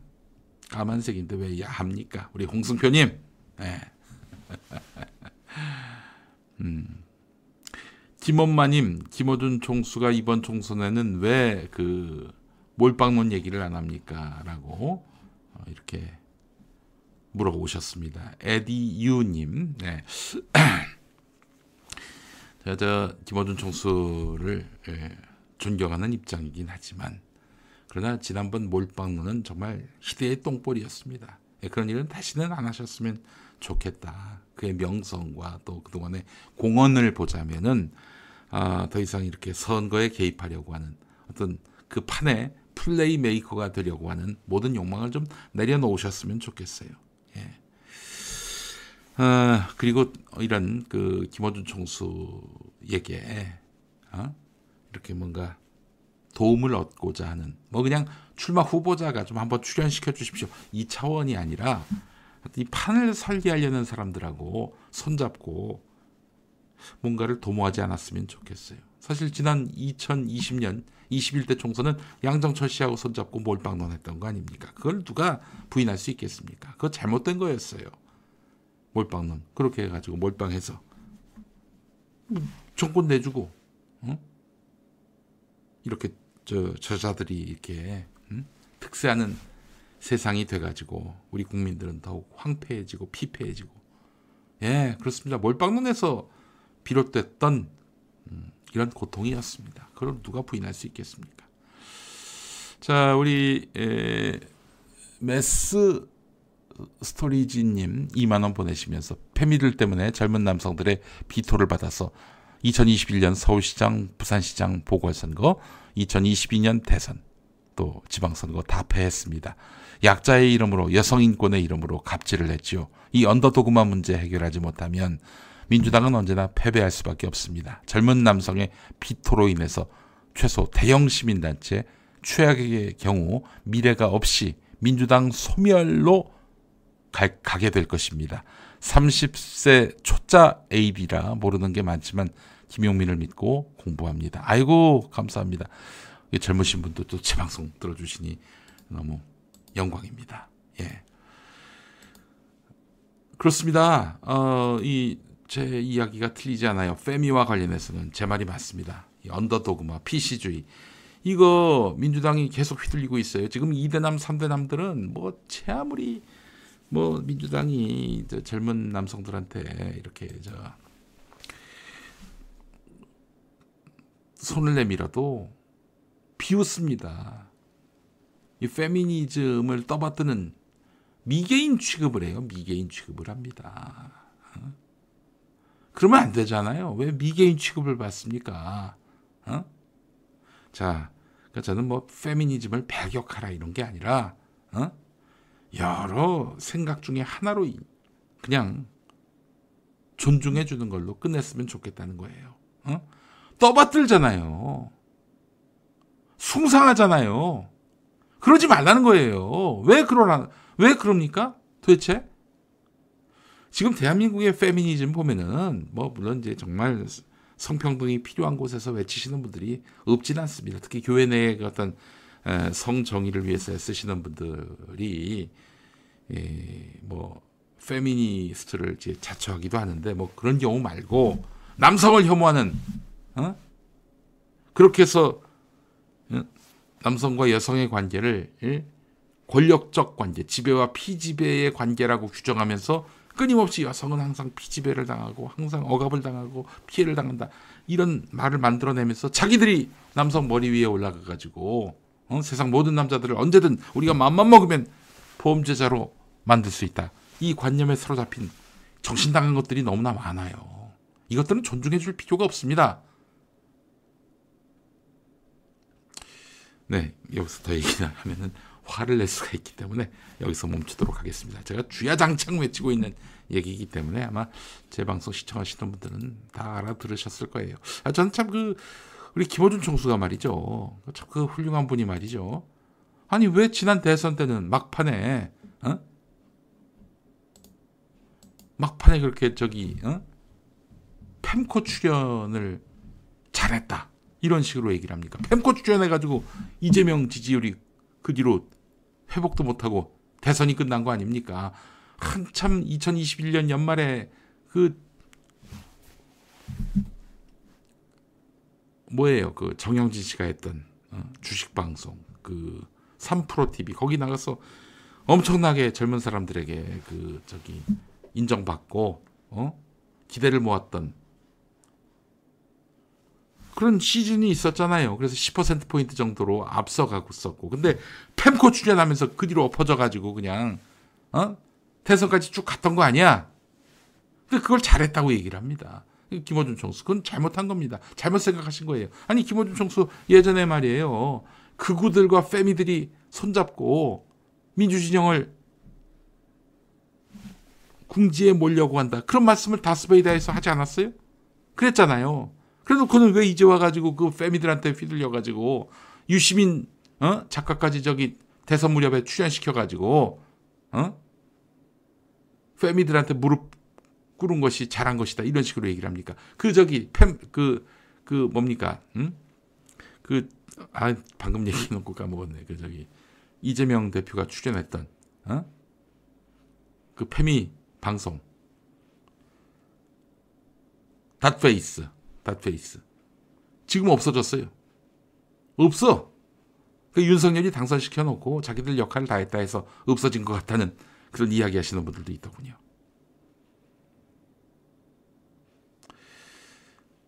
하여튼 이 페미들 만약에 민주당이 집권한다. 어, 그랬을 때 이 페미들이 또 나타날 거예요. 그래서 우리가 이 정권을 창출했으니까 우리의 지분을 인정해 아마 이럴 거란 말이죠. 그러기만 해봐라 내가 가만 안 있을 겁니다 진짜. 어? 우리 저 Mass Storage님 또 5천 원 보내시면서 다른 거 바라지 않습니다. 정말 상식적으로 대처해 달라. 취사 선택해서 소통하고 행정력을 쓰지 말아 달라는 건데 문재인 정부 5년 내내 개무시하더니 결국 2030 남성들을 국힘에게 국힘에게 홀랑 다 내줬어요. 홀랑 다 내줬어요. 그 닷페이스 출연은 정말 패착이었죠. 아이고 진짜 이 대표님도 그 주변에 이제 그 패미들 말을 듣지 마시고요. 어? 날 것 그대로의 그런 국민들의 목소리를 좀 새겨 들으셨으면 좋겠습니다. 아니 여성가족부 없애라는 여론이요 70, 80%예요 사실은. 그 여론은 바뀌지 않았습니다. 그러니까 지금 저 패미들이 무슨 여성인권 어? 그걸 외치는 것 같지만은 국민들에게 호응을 받지 않고 있어요. 근데 왜 그들을 떠받듭니까? 네, 그 이야기는 뭐 앞으로도 어, 자주 하게 될 것입니다. 자, 우리는 또 이번 총선 어, 우리 민생을 처참하게 파탄내고 있는 윤석열에 대한 분명한 음, 정산을 음, 해야 하니까요. 예, 그 이야기로 넘어가겠습니다. 자, 여러분 2024년은 선거의 해입니다. 어, 지금 미국 대선이 11월에 있죠. 세계 최대 규모로 어, 수일 동안 치러지는 인도의 입법부 선거, 하루에 치러지는 선거 중에 최대 규모인 인도네시아 대통령 선거 바로 며칠 전에 있었습니다. 그리고 대만 총통 선거도 1월에 있었죠. 어, 이처럼 2024년에는 60여 개국에서 대통령 선거, 국회의원 선거, 지방 선거가 있습니다. 전 세계 인구 40억이 넘는 전, 전 세계 인구의 절반 정도 되는 40억 명이 이번에 투표를 한다는 거죠, 올해. 우리나라도 4월에 총선이 있지 않습니까? 네. 자, 뭐, 세계 어느 나라든 항상 선거 때면은 민생과 경제를 예, 최우선에 두겠다라고 말합니다. 그 오늘 한겨레에 실린 신현호 경제평론가의 글 여러분 보셨습니까? 예, 총선을 앞두고 경제적 상황을 진단하기 위해서 윤석열과 문재인 두 대통령의 집권 1년 차를 비교한 내용인데 굉장히 중요한 내용입니다. 그래서 신현호 평론가의 평론 내용을 중심으로 오늘 그 이야기를 좀 해보려고 합니다. 네, 여러분 어, 하나하나 도표를 보면서 설명을 할 테니까 아, 눈여겨서 들어주시면 감사하겠습니다. 여러분 수많은 그 경제 지표 중에서 가장 기본이 되는 게 국내 총생산입니다. GDP라고 하죠. GDP 이거는 그 일정 기간 동안에 한 나라 영토 안에서 생산된 최종 생산물의 시장 가치, 시장 가치. 그것의 합계를 말합니다. 네. 일정 기간 동안 한 나라 영토 안에서 어, 그리고 생산된 최종 생산물의 시장 가치의 합계 성장률 이게 바로 GDP입니다. 국내 총생산. 뭐 하여간 그 이 GDP는 말이죠. 그냥 경제 성장률로 불리지요. 예. 경제 성장률로 통칭됩니다. 취임 후 여섯 분기 내내 그러니까 1년 동안 그 1년 하고도 이제 두 분기, 1년 반 정도 되겠네요. 예. 윤석열의 성장률은 문재인 정부에 비해서 예외 없이 낮았습니다. 보십시오. 파란색이 문재인 정부, 빨간색이 윤석열 정권인데 하나 앞선 게 있습니까? 하나 앞선 게 있어요? 평균도 보니까 문재인은 3.1, 윤석열은 1.7입니다. 거의 절반 수준이에요. 네. 두 배 가까이 차이가 납니다. 2023년은 연간 성장률이 1.4였고 제 1, 2분기 성장률이 1%에도 미치지 못했지요. 네. 아니 근데 사실은 말이죠. 이 외환 위기가 있었습니까? 글로벌 금융 위기가 있었습니까? 어? 코로나도 다 지나갔잖아요. 근데 왜 이렇게 형편없죠? 자, 다음 도표를 또 보도록 하겠습니다. 이번에는 수출 증, 증감률입니다. 수출 증감률. 이 대부분의 원자재와 에너지를 수입에 의존하고 있는 우리나라에 있어서 수출은 경제 성장의 핵심 동력이 되겠습니다. 무역 수지라고 하죠. 무역 수지. 일정 기간 동안 총 수출액과 총 수입액의 차액을 말하는 것입니다. 총 수출액, 음, 우리가 돈 번 거, 총 수입액, 우리가 돈 쓴 거, 총 수출액에서 총 수입액을 뺀 그 차액, 이게 바로 무역 수지입니다. 자, 무역 수지는 외환 안정에 가장 중요한 토대라 할 수 있겠죠. 자, 근데 윤석열 정권 때는 그야말로 크게 손상됐습니다. 수출은 음? 7.4% 감소했습니다. 전년에 비해서. 월별로 보면은 윤석열 정권 취임 이후 20개월 중에 12개월 동안 수출이 감소해서 평균 2.5% 줄었습니다. 반면에 같은 기간 문재인 정부는 15개월 동안 수출이 증가하고 5개월 감소했습니다. 20개월 중에 15개월은 증가, 5개월은 감소. 평균 증가율은 9%. 예, 보세요. 보세요. 단번에 그래프로 아시겠죠? 자, 수출 증감률이 이러하고요. 다음은 또 뭐냐? 이번에는 실질 임금 상승률입니다. 우리에게 피부적으로 와닿는 그런 어, 지표로 하겠는데요. 사실 경제 성장률이나 이런 것들이 좀 멀게 느껴진다면은 실질 임금 상승률은 우리에게 실생활로 다가오는 그런 어, 사안이라 하겠습니다. 자, 윤석열과 문재인 대통령 취임 이후 어, 어, 19개월 동안 늘어난 누적 일자리는 윤석열은 25만 3천 개, 문재인은 28만 개. 큰 차이가 없어 보입니다. 그런데 중요한 것은 실질 임금 동향입니다. 문재인 정부에서는 5인 이상 사업체에 속한 노동자의 실질 임금이 거의 일관되게 상승한 반면에 윤석열은 지속적으로 하락했습니다. 예. 영에 밑도는 게 다 빨간색 아니겠습니까? 그렇잖아요. 또 0을 웃도는 것들은 되게 파란색이고요. 파란색은 문재인, 빨간색은 윤석열입니다. 예. 자, 심각한 현상입니다. 어? 지금 장기간에 걸쳐서 실질 임금이 하락하고 있어요. 윤석열 때. 어? 지금 우리나라 그 국민들이 자산이 있습니까? 뭐가 있습니까? 대부분 임금에 의존하는데. 어? 그러면 생활 수준이 낮아지고 있다라고 봐야 되지 않겠습니까? 심각한 현상입니다. 이거 그냥 넘어갈 일이 아니에요.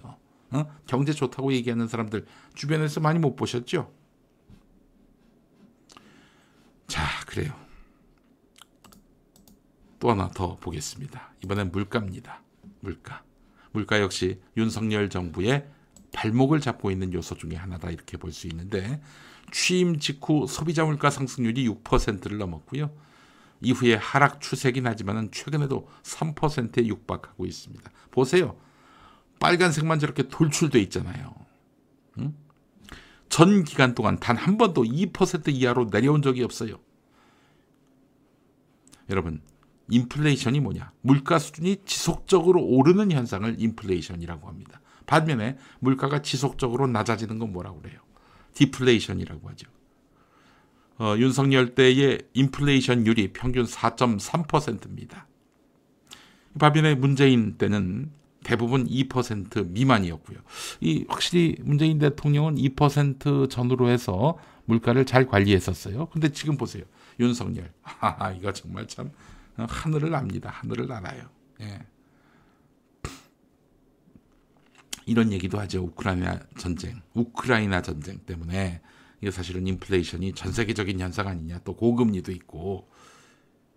하지만 인플레이션은 그 자체로 소비자들이 직접 체감하는 지표 아니겠습니까? 선거 때 어, 심판하기 딱 좋은 그런 문제라 하겠습니다. 예. 자, 여러분 어떻습니까? 음, 정말 심각한 심각한 현실입니다. 예. 이 핵심 경제 지표를 쭉 살펴봤는데 윤석열은 경제 분야에서 매우 저조한 성적을 냈습니다. 경제 성장률, 무역, 실질 임금 이건 뭐 충격적이라고 표현해도 과하지 않습니다. 게다가 보수들은 날마다 그러잖아요. 좌파들이 경제를 모르고 그래서 경제를 다 망친다. 뭐 퍼주기만 한다. 뭐 이런 얘기 하잖아요. 필요할 땐 퍼줘야지 지금같이 이렇게 어? 국민들이 삶이 팍팍할 때 재정 지출을 늘려야지. 언제 지출을 늘려야 할지. 그리고 어떨 때는 또 조여야 할지. 그게 없어요. 그게 없어. 윤석열이는. 네. 나라 국간이 지금 완전히 거덜나는 수준으로까지 망가지고 있지 않습니까? 조세 정책은 엉망진창이고 경제 성적은 충격적인 수준이고 이런데도 윤석열이는 총선용 감세 정책을 쏟아내고 있습니다. 그래놓고는 뭐 학자금은 뭐 최상위 10% 빼고 나머지한테 다 주겠다 이러고 있고 여러분 이건 지켜질 약속이 아닙니다. 이 미친 놈들의 그런 뻥카에 속아 넘어가면 안 돼요. 이놈들은 진짜 대한민국을 망치려고 작정한 놈들이 아니고서는 어? 해석이 안 돼요. 그렇지 않으면은 뭐 아무것도 모르는 놈들이던가. 저는 두 가지 다라고 봅니다. 예. 이런 미친 놈들의 시대를 종식시킬 힘이 국민에게 있습니다. 대선 때는 뭐 잘 몰라서 그렇, 그렇다 하더라도 어, 지금 2년 가까이 어, 이 미친 놈들을 경험을 했다면 이제는 가른말을 한번 타주실 때가 된 겁니다. 예, 총선 때, 총선 때 그들의 얄팍한 어떤 그런 사탕 발림 여기에 넘어가시겠습니까? 우리 삶의 근간이 지금 무너지고 있다니까요. 오늘 저기 지금은 좆바가 시대에 박시동 평론가가 뭐라고 했습니까? 지금 국가에 지금 국고에 3조도 안 남았다 이렇게 얘기하고 있단 말이에요. 어? 이놈들이 위기 관리가 안 되는 놈들이에요. 아니 그 이전에 무엇이 문제인지를 전혀 파악하지 못하고 있는 놈들입니다. 하루빨리 끌어내야 합니다. 가장 좋은 방법은 200석 넘게 윤석열에게 타격을 입힐 선택을 하면 된다. 윤석열이가 뭘 해도 할 수가 없도록 아마 200석이 넘어가는 그런 상황까지 된다면은 윤석열이는 직권할 수가 없어요. 기본적으로 탄핵을 방어할 수가 없잖아요. 예. 물론 이제 뭐 민주당 의원들이 뭐 탄핵을 그렇게 적극적으로 추진할 마음이 없는 그런 인간들도 많이 되겠죠. 뭐 고민정을 포함해서 말이죠. 자, 그러나 어쨌든 어쨌든 윤석열을 어떻게든 어, 이제 제어할 수 있는 의회의 권력을 국민들이 부여하실 때가 됐다. 그렇지 않으면 우리가 아, 다 같이 다친다. 이런 말씀을 좀 드리고 싶습니다. 아, 우리 윤석열이가 지난 대선 때 했던 아주 주옥 같은 멘트 하나 여러분들에게 보여드리겠습니다. 자, 한번 읽어보세요. 경제는 대통령이 살리는 게 아니다. 얘라 이 미친놈아. 그 왜 대통령이 돼? 그 대통령제 국가에서 대한민국은 정말 대통령의 권한이 많습니다. 근데 왜, 왜 널 시켰겠어? 어? 너의 장점은 뭔가 화끈하게 해낼 수 있을 것이라는 그런 믿음 아니었나? 물론 나는 그때부터 이미 이건 착시 현상이다. 이 인간은 민주주의를 할 능력도 의지도 없는 인간이기 때문에 대통령 시키는 순간 그야말로 우리가 어? 독극물을 마시는 거나 마찬가지다. 이런 얘기를 제가 줄기차게 했었죠. 뭐 김용민이가 뭐 무슨 힘이 있다고 뭐 제 말을 이, 뭐, 뭐 국민 여러분들에게 선택하는 데 있어서 어? 선택하는 데 있어서 뭐 어떤 뭐 어? 영향력을 행사할 수 있겠습니까마는 제 말을 들었더라면 제 말을 들었더라면 네. 많이 아쉽고 안타깝습니다. 자 이번 총선에서 가른 말을 한번 탑시다. 분명히 선을 그읍시다. 그렇지 않고서는 이러다 다 죽어. 이러다 다 죽어. 네, 이 말씀을 어, 드리도록 하겠습니다. 자 마지막 이야기 하나 더 해보도록 하겠습니다. 런승만 얘기를 안 할 수가 없어요. 런승만. 야 요즘 저 보수들이 이 미친 것들이 이제는 완전히 이, 이승만 띄우기에 나섰는데 목불 인견도 계속 보다 보니까 이제 좀 뭐 무슨 짓을 해도 별로 놀라지가 않는데 야 이젠 이승만을 띄워 이것들은 진짜 아, 인간도 아니다라는 생각을 해보게 됐습니다. 네. 역사학자 전우용 교수님이 이런 말씀을 했죠. 쌍팔년도에 기원. 여러분 쌍팔년도의 기원이 뭡니까? 쌍팔년도. 응? 쌍팔년도의 기원이 뭐예요? 이게 저 어, 몇 년도를 얘기하는 겁니까? 쌍팔년도가. 전두환 때다. 아, 그래요. 전두환 때 우리 홍승표님 땡 틀렸습니다. 오, 우리 저 어, 플러스 울트라님 1955년 맞습니다. 1955년인데 왜 쌍팔년이 나오나? 쌍팔년은 1988년. 아닐까 하시는 분들이 있을 텐데 이게 저 1955년은 단기 4288년입니다. 그래서 쌍팔년도라고 부르는 거예요. 자, 쌍팔년도. 예, 쌍팔년도라는 말을 어떨 때 씁니까? 어? 야, 쌍팔년도 때 그 이야기라니 는 어? 너 쌍팔년도 때 그 잣대로 얘기를 해. 이럴 때 쌍팔년도를 많이들 예? 거론하잖아요. 근데 이때가 아, 1955년 무슨 일이 있었느냐? 깡패들이 총과 수류탄을 가지고 다니면서 애국자 행세하던 시절입니다.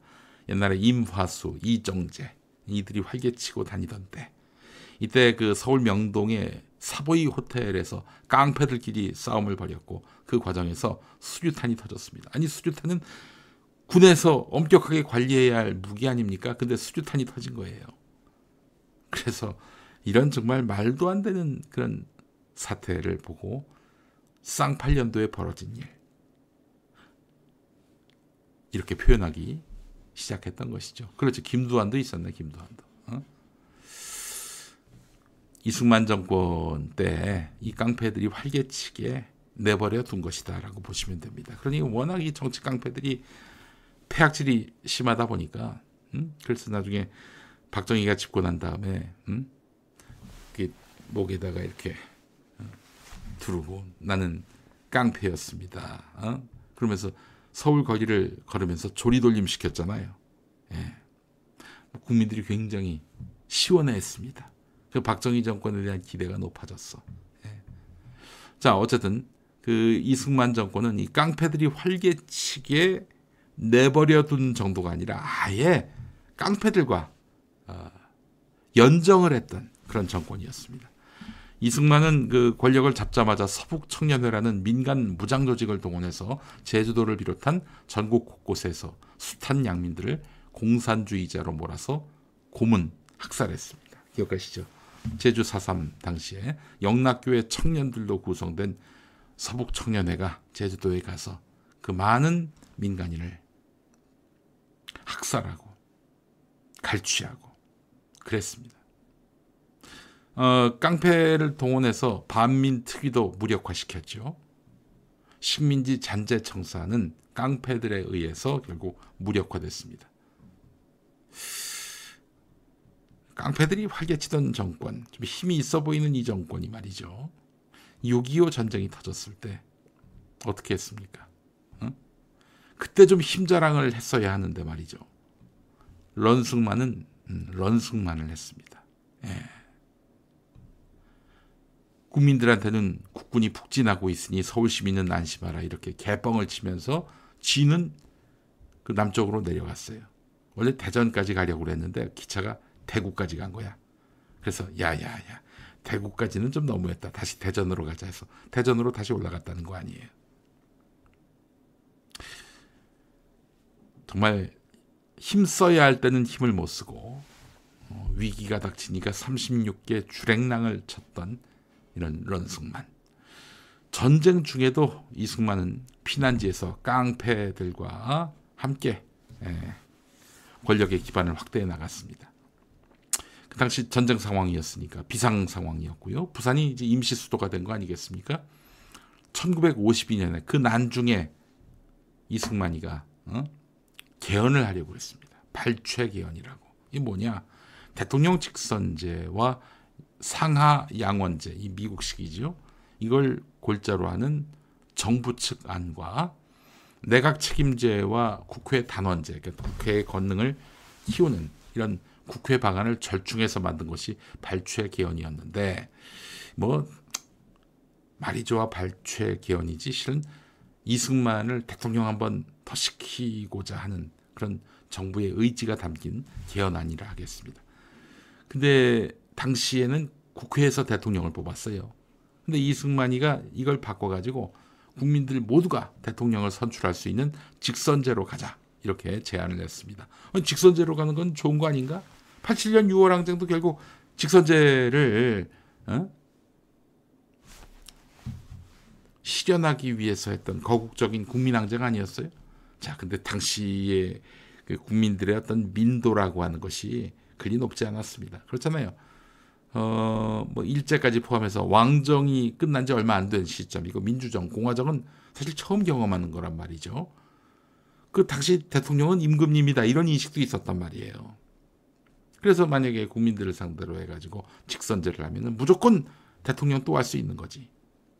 이승만은 국회를 통해서 대통령 간선제를 통해서는 자신이 대통령을 또 할 수 없다라고 판단을 해서 1952년에 실시될 제2대 대통령 선거에서 다시 당선되려고 대통령 직선제로 바꾸려고 했습니다. 야당이 반발했겠지, 당연히. 국회 권능을 빼앗는 건데. 자, 그때, 그때 이승만이 어떻게 했느냐. 어, 민족 자결단, 백골단, 이런 이름의 폭력 조직을 동원합니다. 그래서 그냥 관제 대모대가 국회의원 소환해야 한다, 국회를 해산해야 한다, 이런 시위를 계속해서, 어? 전개를 했습니다. 부산 거리에서 날마다 데모하고 그랬어요. 심지어는 국회의장 신익희 선생의 집까지 포위했다고 합니다. 그러다가 50명의 국회의원이 탄 통근 버스가 헌병대에 의해서 강제로 연행됐습니다. 이 국회의원들이 국제공산당에 관여됐다라는 누명을 씌워가지고 그렇게 해서 10명의 국회의원을 붙잡은 것이죠. 자, 이런 식으로, 이런 식으로 국회를 탄압했습니다. 어? 이승만이가. 그렇게 에? 깡패를 동원해서 협박하고 어? 압박하고 그래서 결국엔 1954년에 그 헌법을 개정합니다. 그 후에 이제 1951년에 서울 수복을 하게 되죠. 어, 1950년 9월에 서울 수복한 다음에는 부역자를 색출한다는 명목으로 무수한 서울 시민을 폭행했고 투옥했고 살해했습니다. 인민재판이라고 해서 공산당이 막 어, 우리 어, 민간인을 공개 망신을 주고 그렇게 처형하고 그랬지요. 북한이. 근데 수복한 국군은 또 그렇게 북한에게 부역했던 사람들을 공개 처형하고 그랬습니다. 뭐 피장파장이었다라고 볼 수가 있는 것이죠. 어쨌든 서울 수복대에는 이런 부역자를 색출한다는 명목으로 또 깡패들이 동원됐습니다. 야, 깡패들이 이쯤 되면은 공무원으로 채용돼도 되는 거 아닙니까? 뭐 온갖 사안에 대해서 해결사로 나섰으니까 말이죠. 심지어는 농림부 장관으로 자신이 기용한 바 있었던 진보당 당수 조봉암을 간첩으로 몰아서 사법살인을 했던 그런 아주 무도하기 짝이 없는 이승만이었습니다. 말씀드린 대로 이승만 정권을 떠받친 음, 그런 기둥 중에 하나가 깡패였습니다. 어? 깡패들은 못하는 짓이 없었어요. 좌익이나 간첩 혐의를 뒤집어 씌워가지고 무고한 사람들의 재산을 빼앗았고 폭행, 살해, 심지어 성폭행, 어, 성폭행, 네, 그러니까 성폭행, 폭행, 살해 이런 것들을 다반사로 저질렀던 것입니다. 그 대신에 이제 그 깡패들한테도 대가를 줘야 되는 거 아니겠어요? 예. 하여튼 그들이 정치권을 호령하면서 어? 정치인들 막 협박하고 폭행하고 뭐 그래도 전혀 이게 뭐 어색하지도 않고 어? 놀라운 일도 아니었어요. 그 수류탄은 어떻게 이게 깡패들 손에 넘어갔느냐. 6.25 전쟁 직후에는 무기가 많이 시중에 풀렸다고 합니다. 대다수를 깡패들이 소유했다고 하는데 그런 아주 정말 법도 없고 뭐 윤리도 없고 어, 양식도 없던 그런데 1955년 단기 4288년 그때를 그래서 쌍팔년도라고 부르는 것입니다.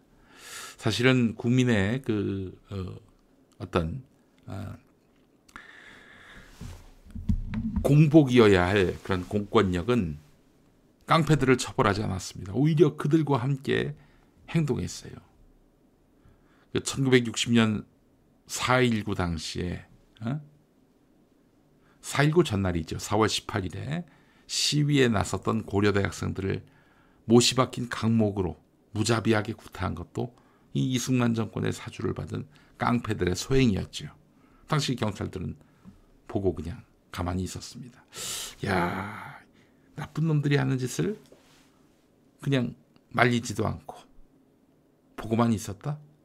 1월 2일에 부산 경찰의 행동과 많이 닮아 있네요. 이런 총체적 불의에 목숨을 걸고 항거한 것이 바로 4.19입니다. 우리 헌법이 불의에 항거한 4.19 민주 이념을 계승한다라고 분명히 전문에 못 받고 있어요. 불의에 항거한 4.19 민주 이념. 불의에 항거했다.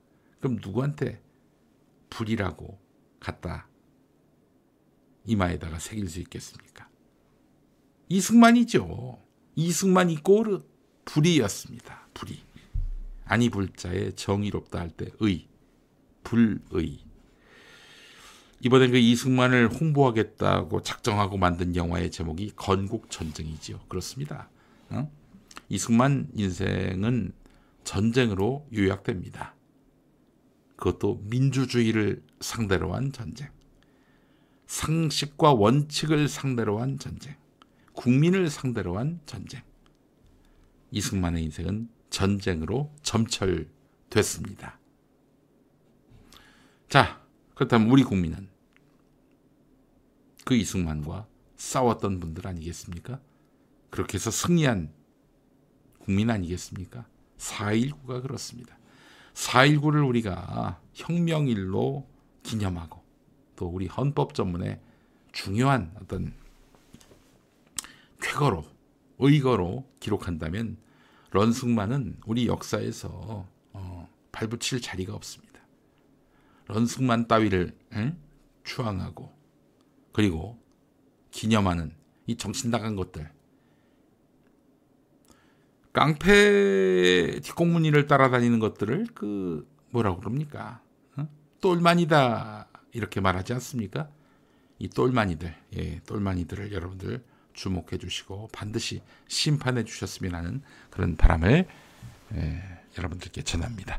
네, 메스 스토리지님 도 계속 또 글을 올려주고 계시는데 아, CX, 아, CX 정말 나락골이 X 같이 됐네요. SBS 드라마 야인 시대는 아, 순한 진라면 수준이었다. 예, 물이 많이 들어간 한강 라면 같은 그런 수준이었습니다. 네. 아, 진짜 열불나네, 진짜. 어디 이런 런승만 따위가 다시 부활을 해가지고, 어? 추앙받고, 지지받고. 깡패 두목입니다. 깡패 두목. 런승만. 음? 기념할 하등의 이유가 없는 그냥 역사의 쓰레기예요. 어? 자, 그렇게 저는 평가를 합니다. 네. 아휴, 그래요.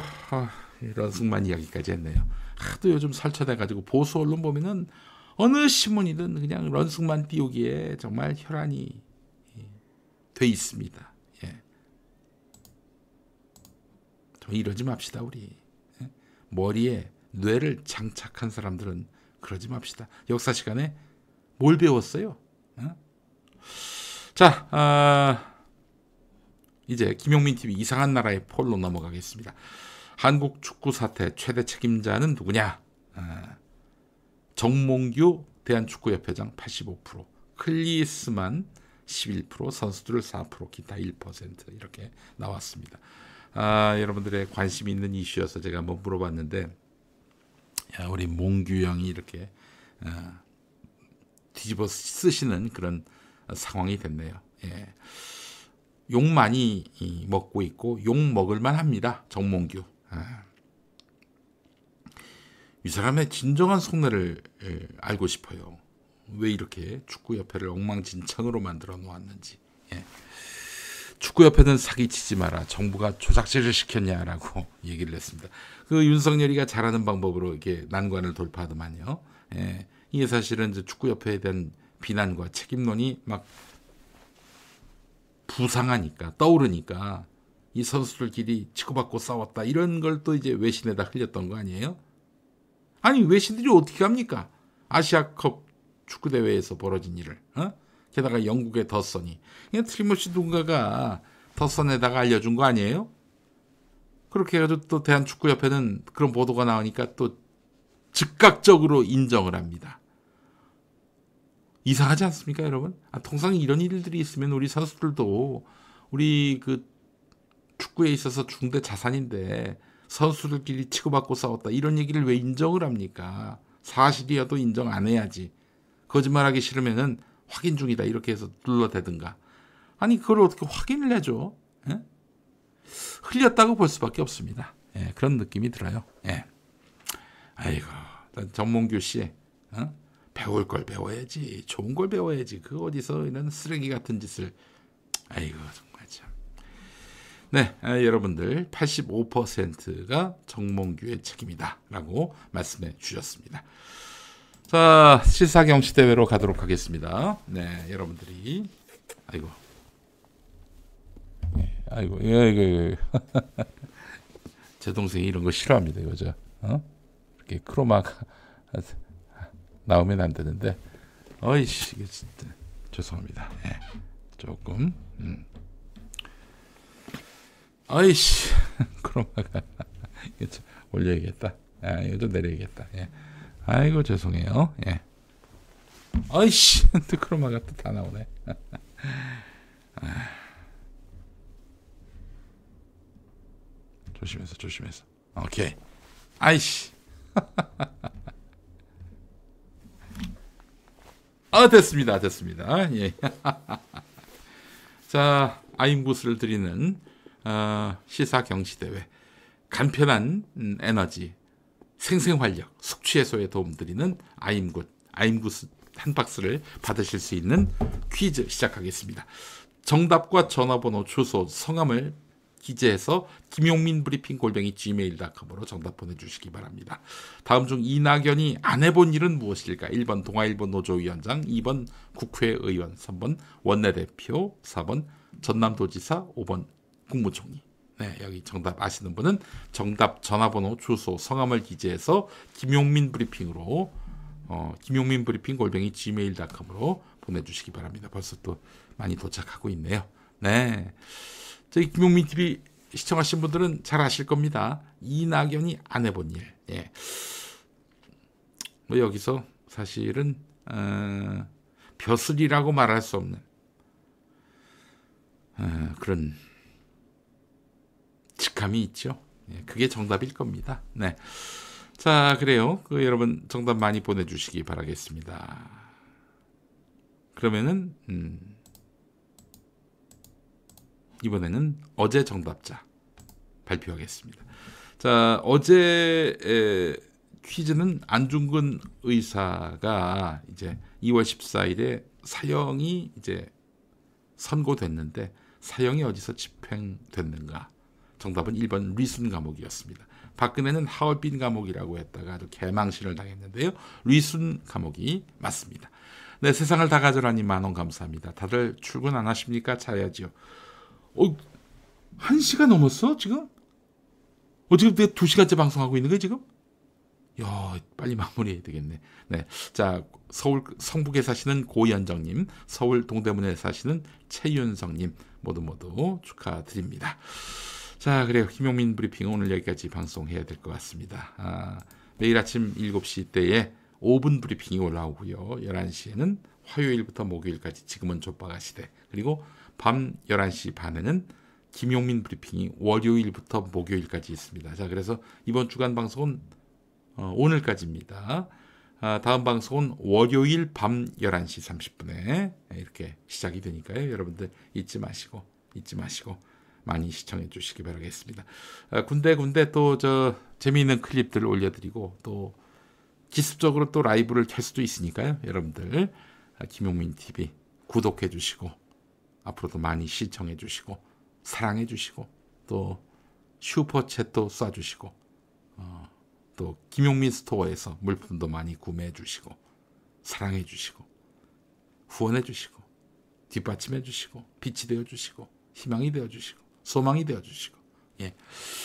그래 주시기 바라겠습니다. 자, 그래요. 마무리하겠습니다. 우리 함께 에, 시청해 주신 여러분 너무 고맙습니다. 저는 다음 음, 월요일에 뵙도록 하겠습니다. 고맙습니다.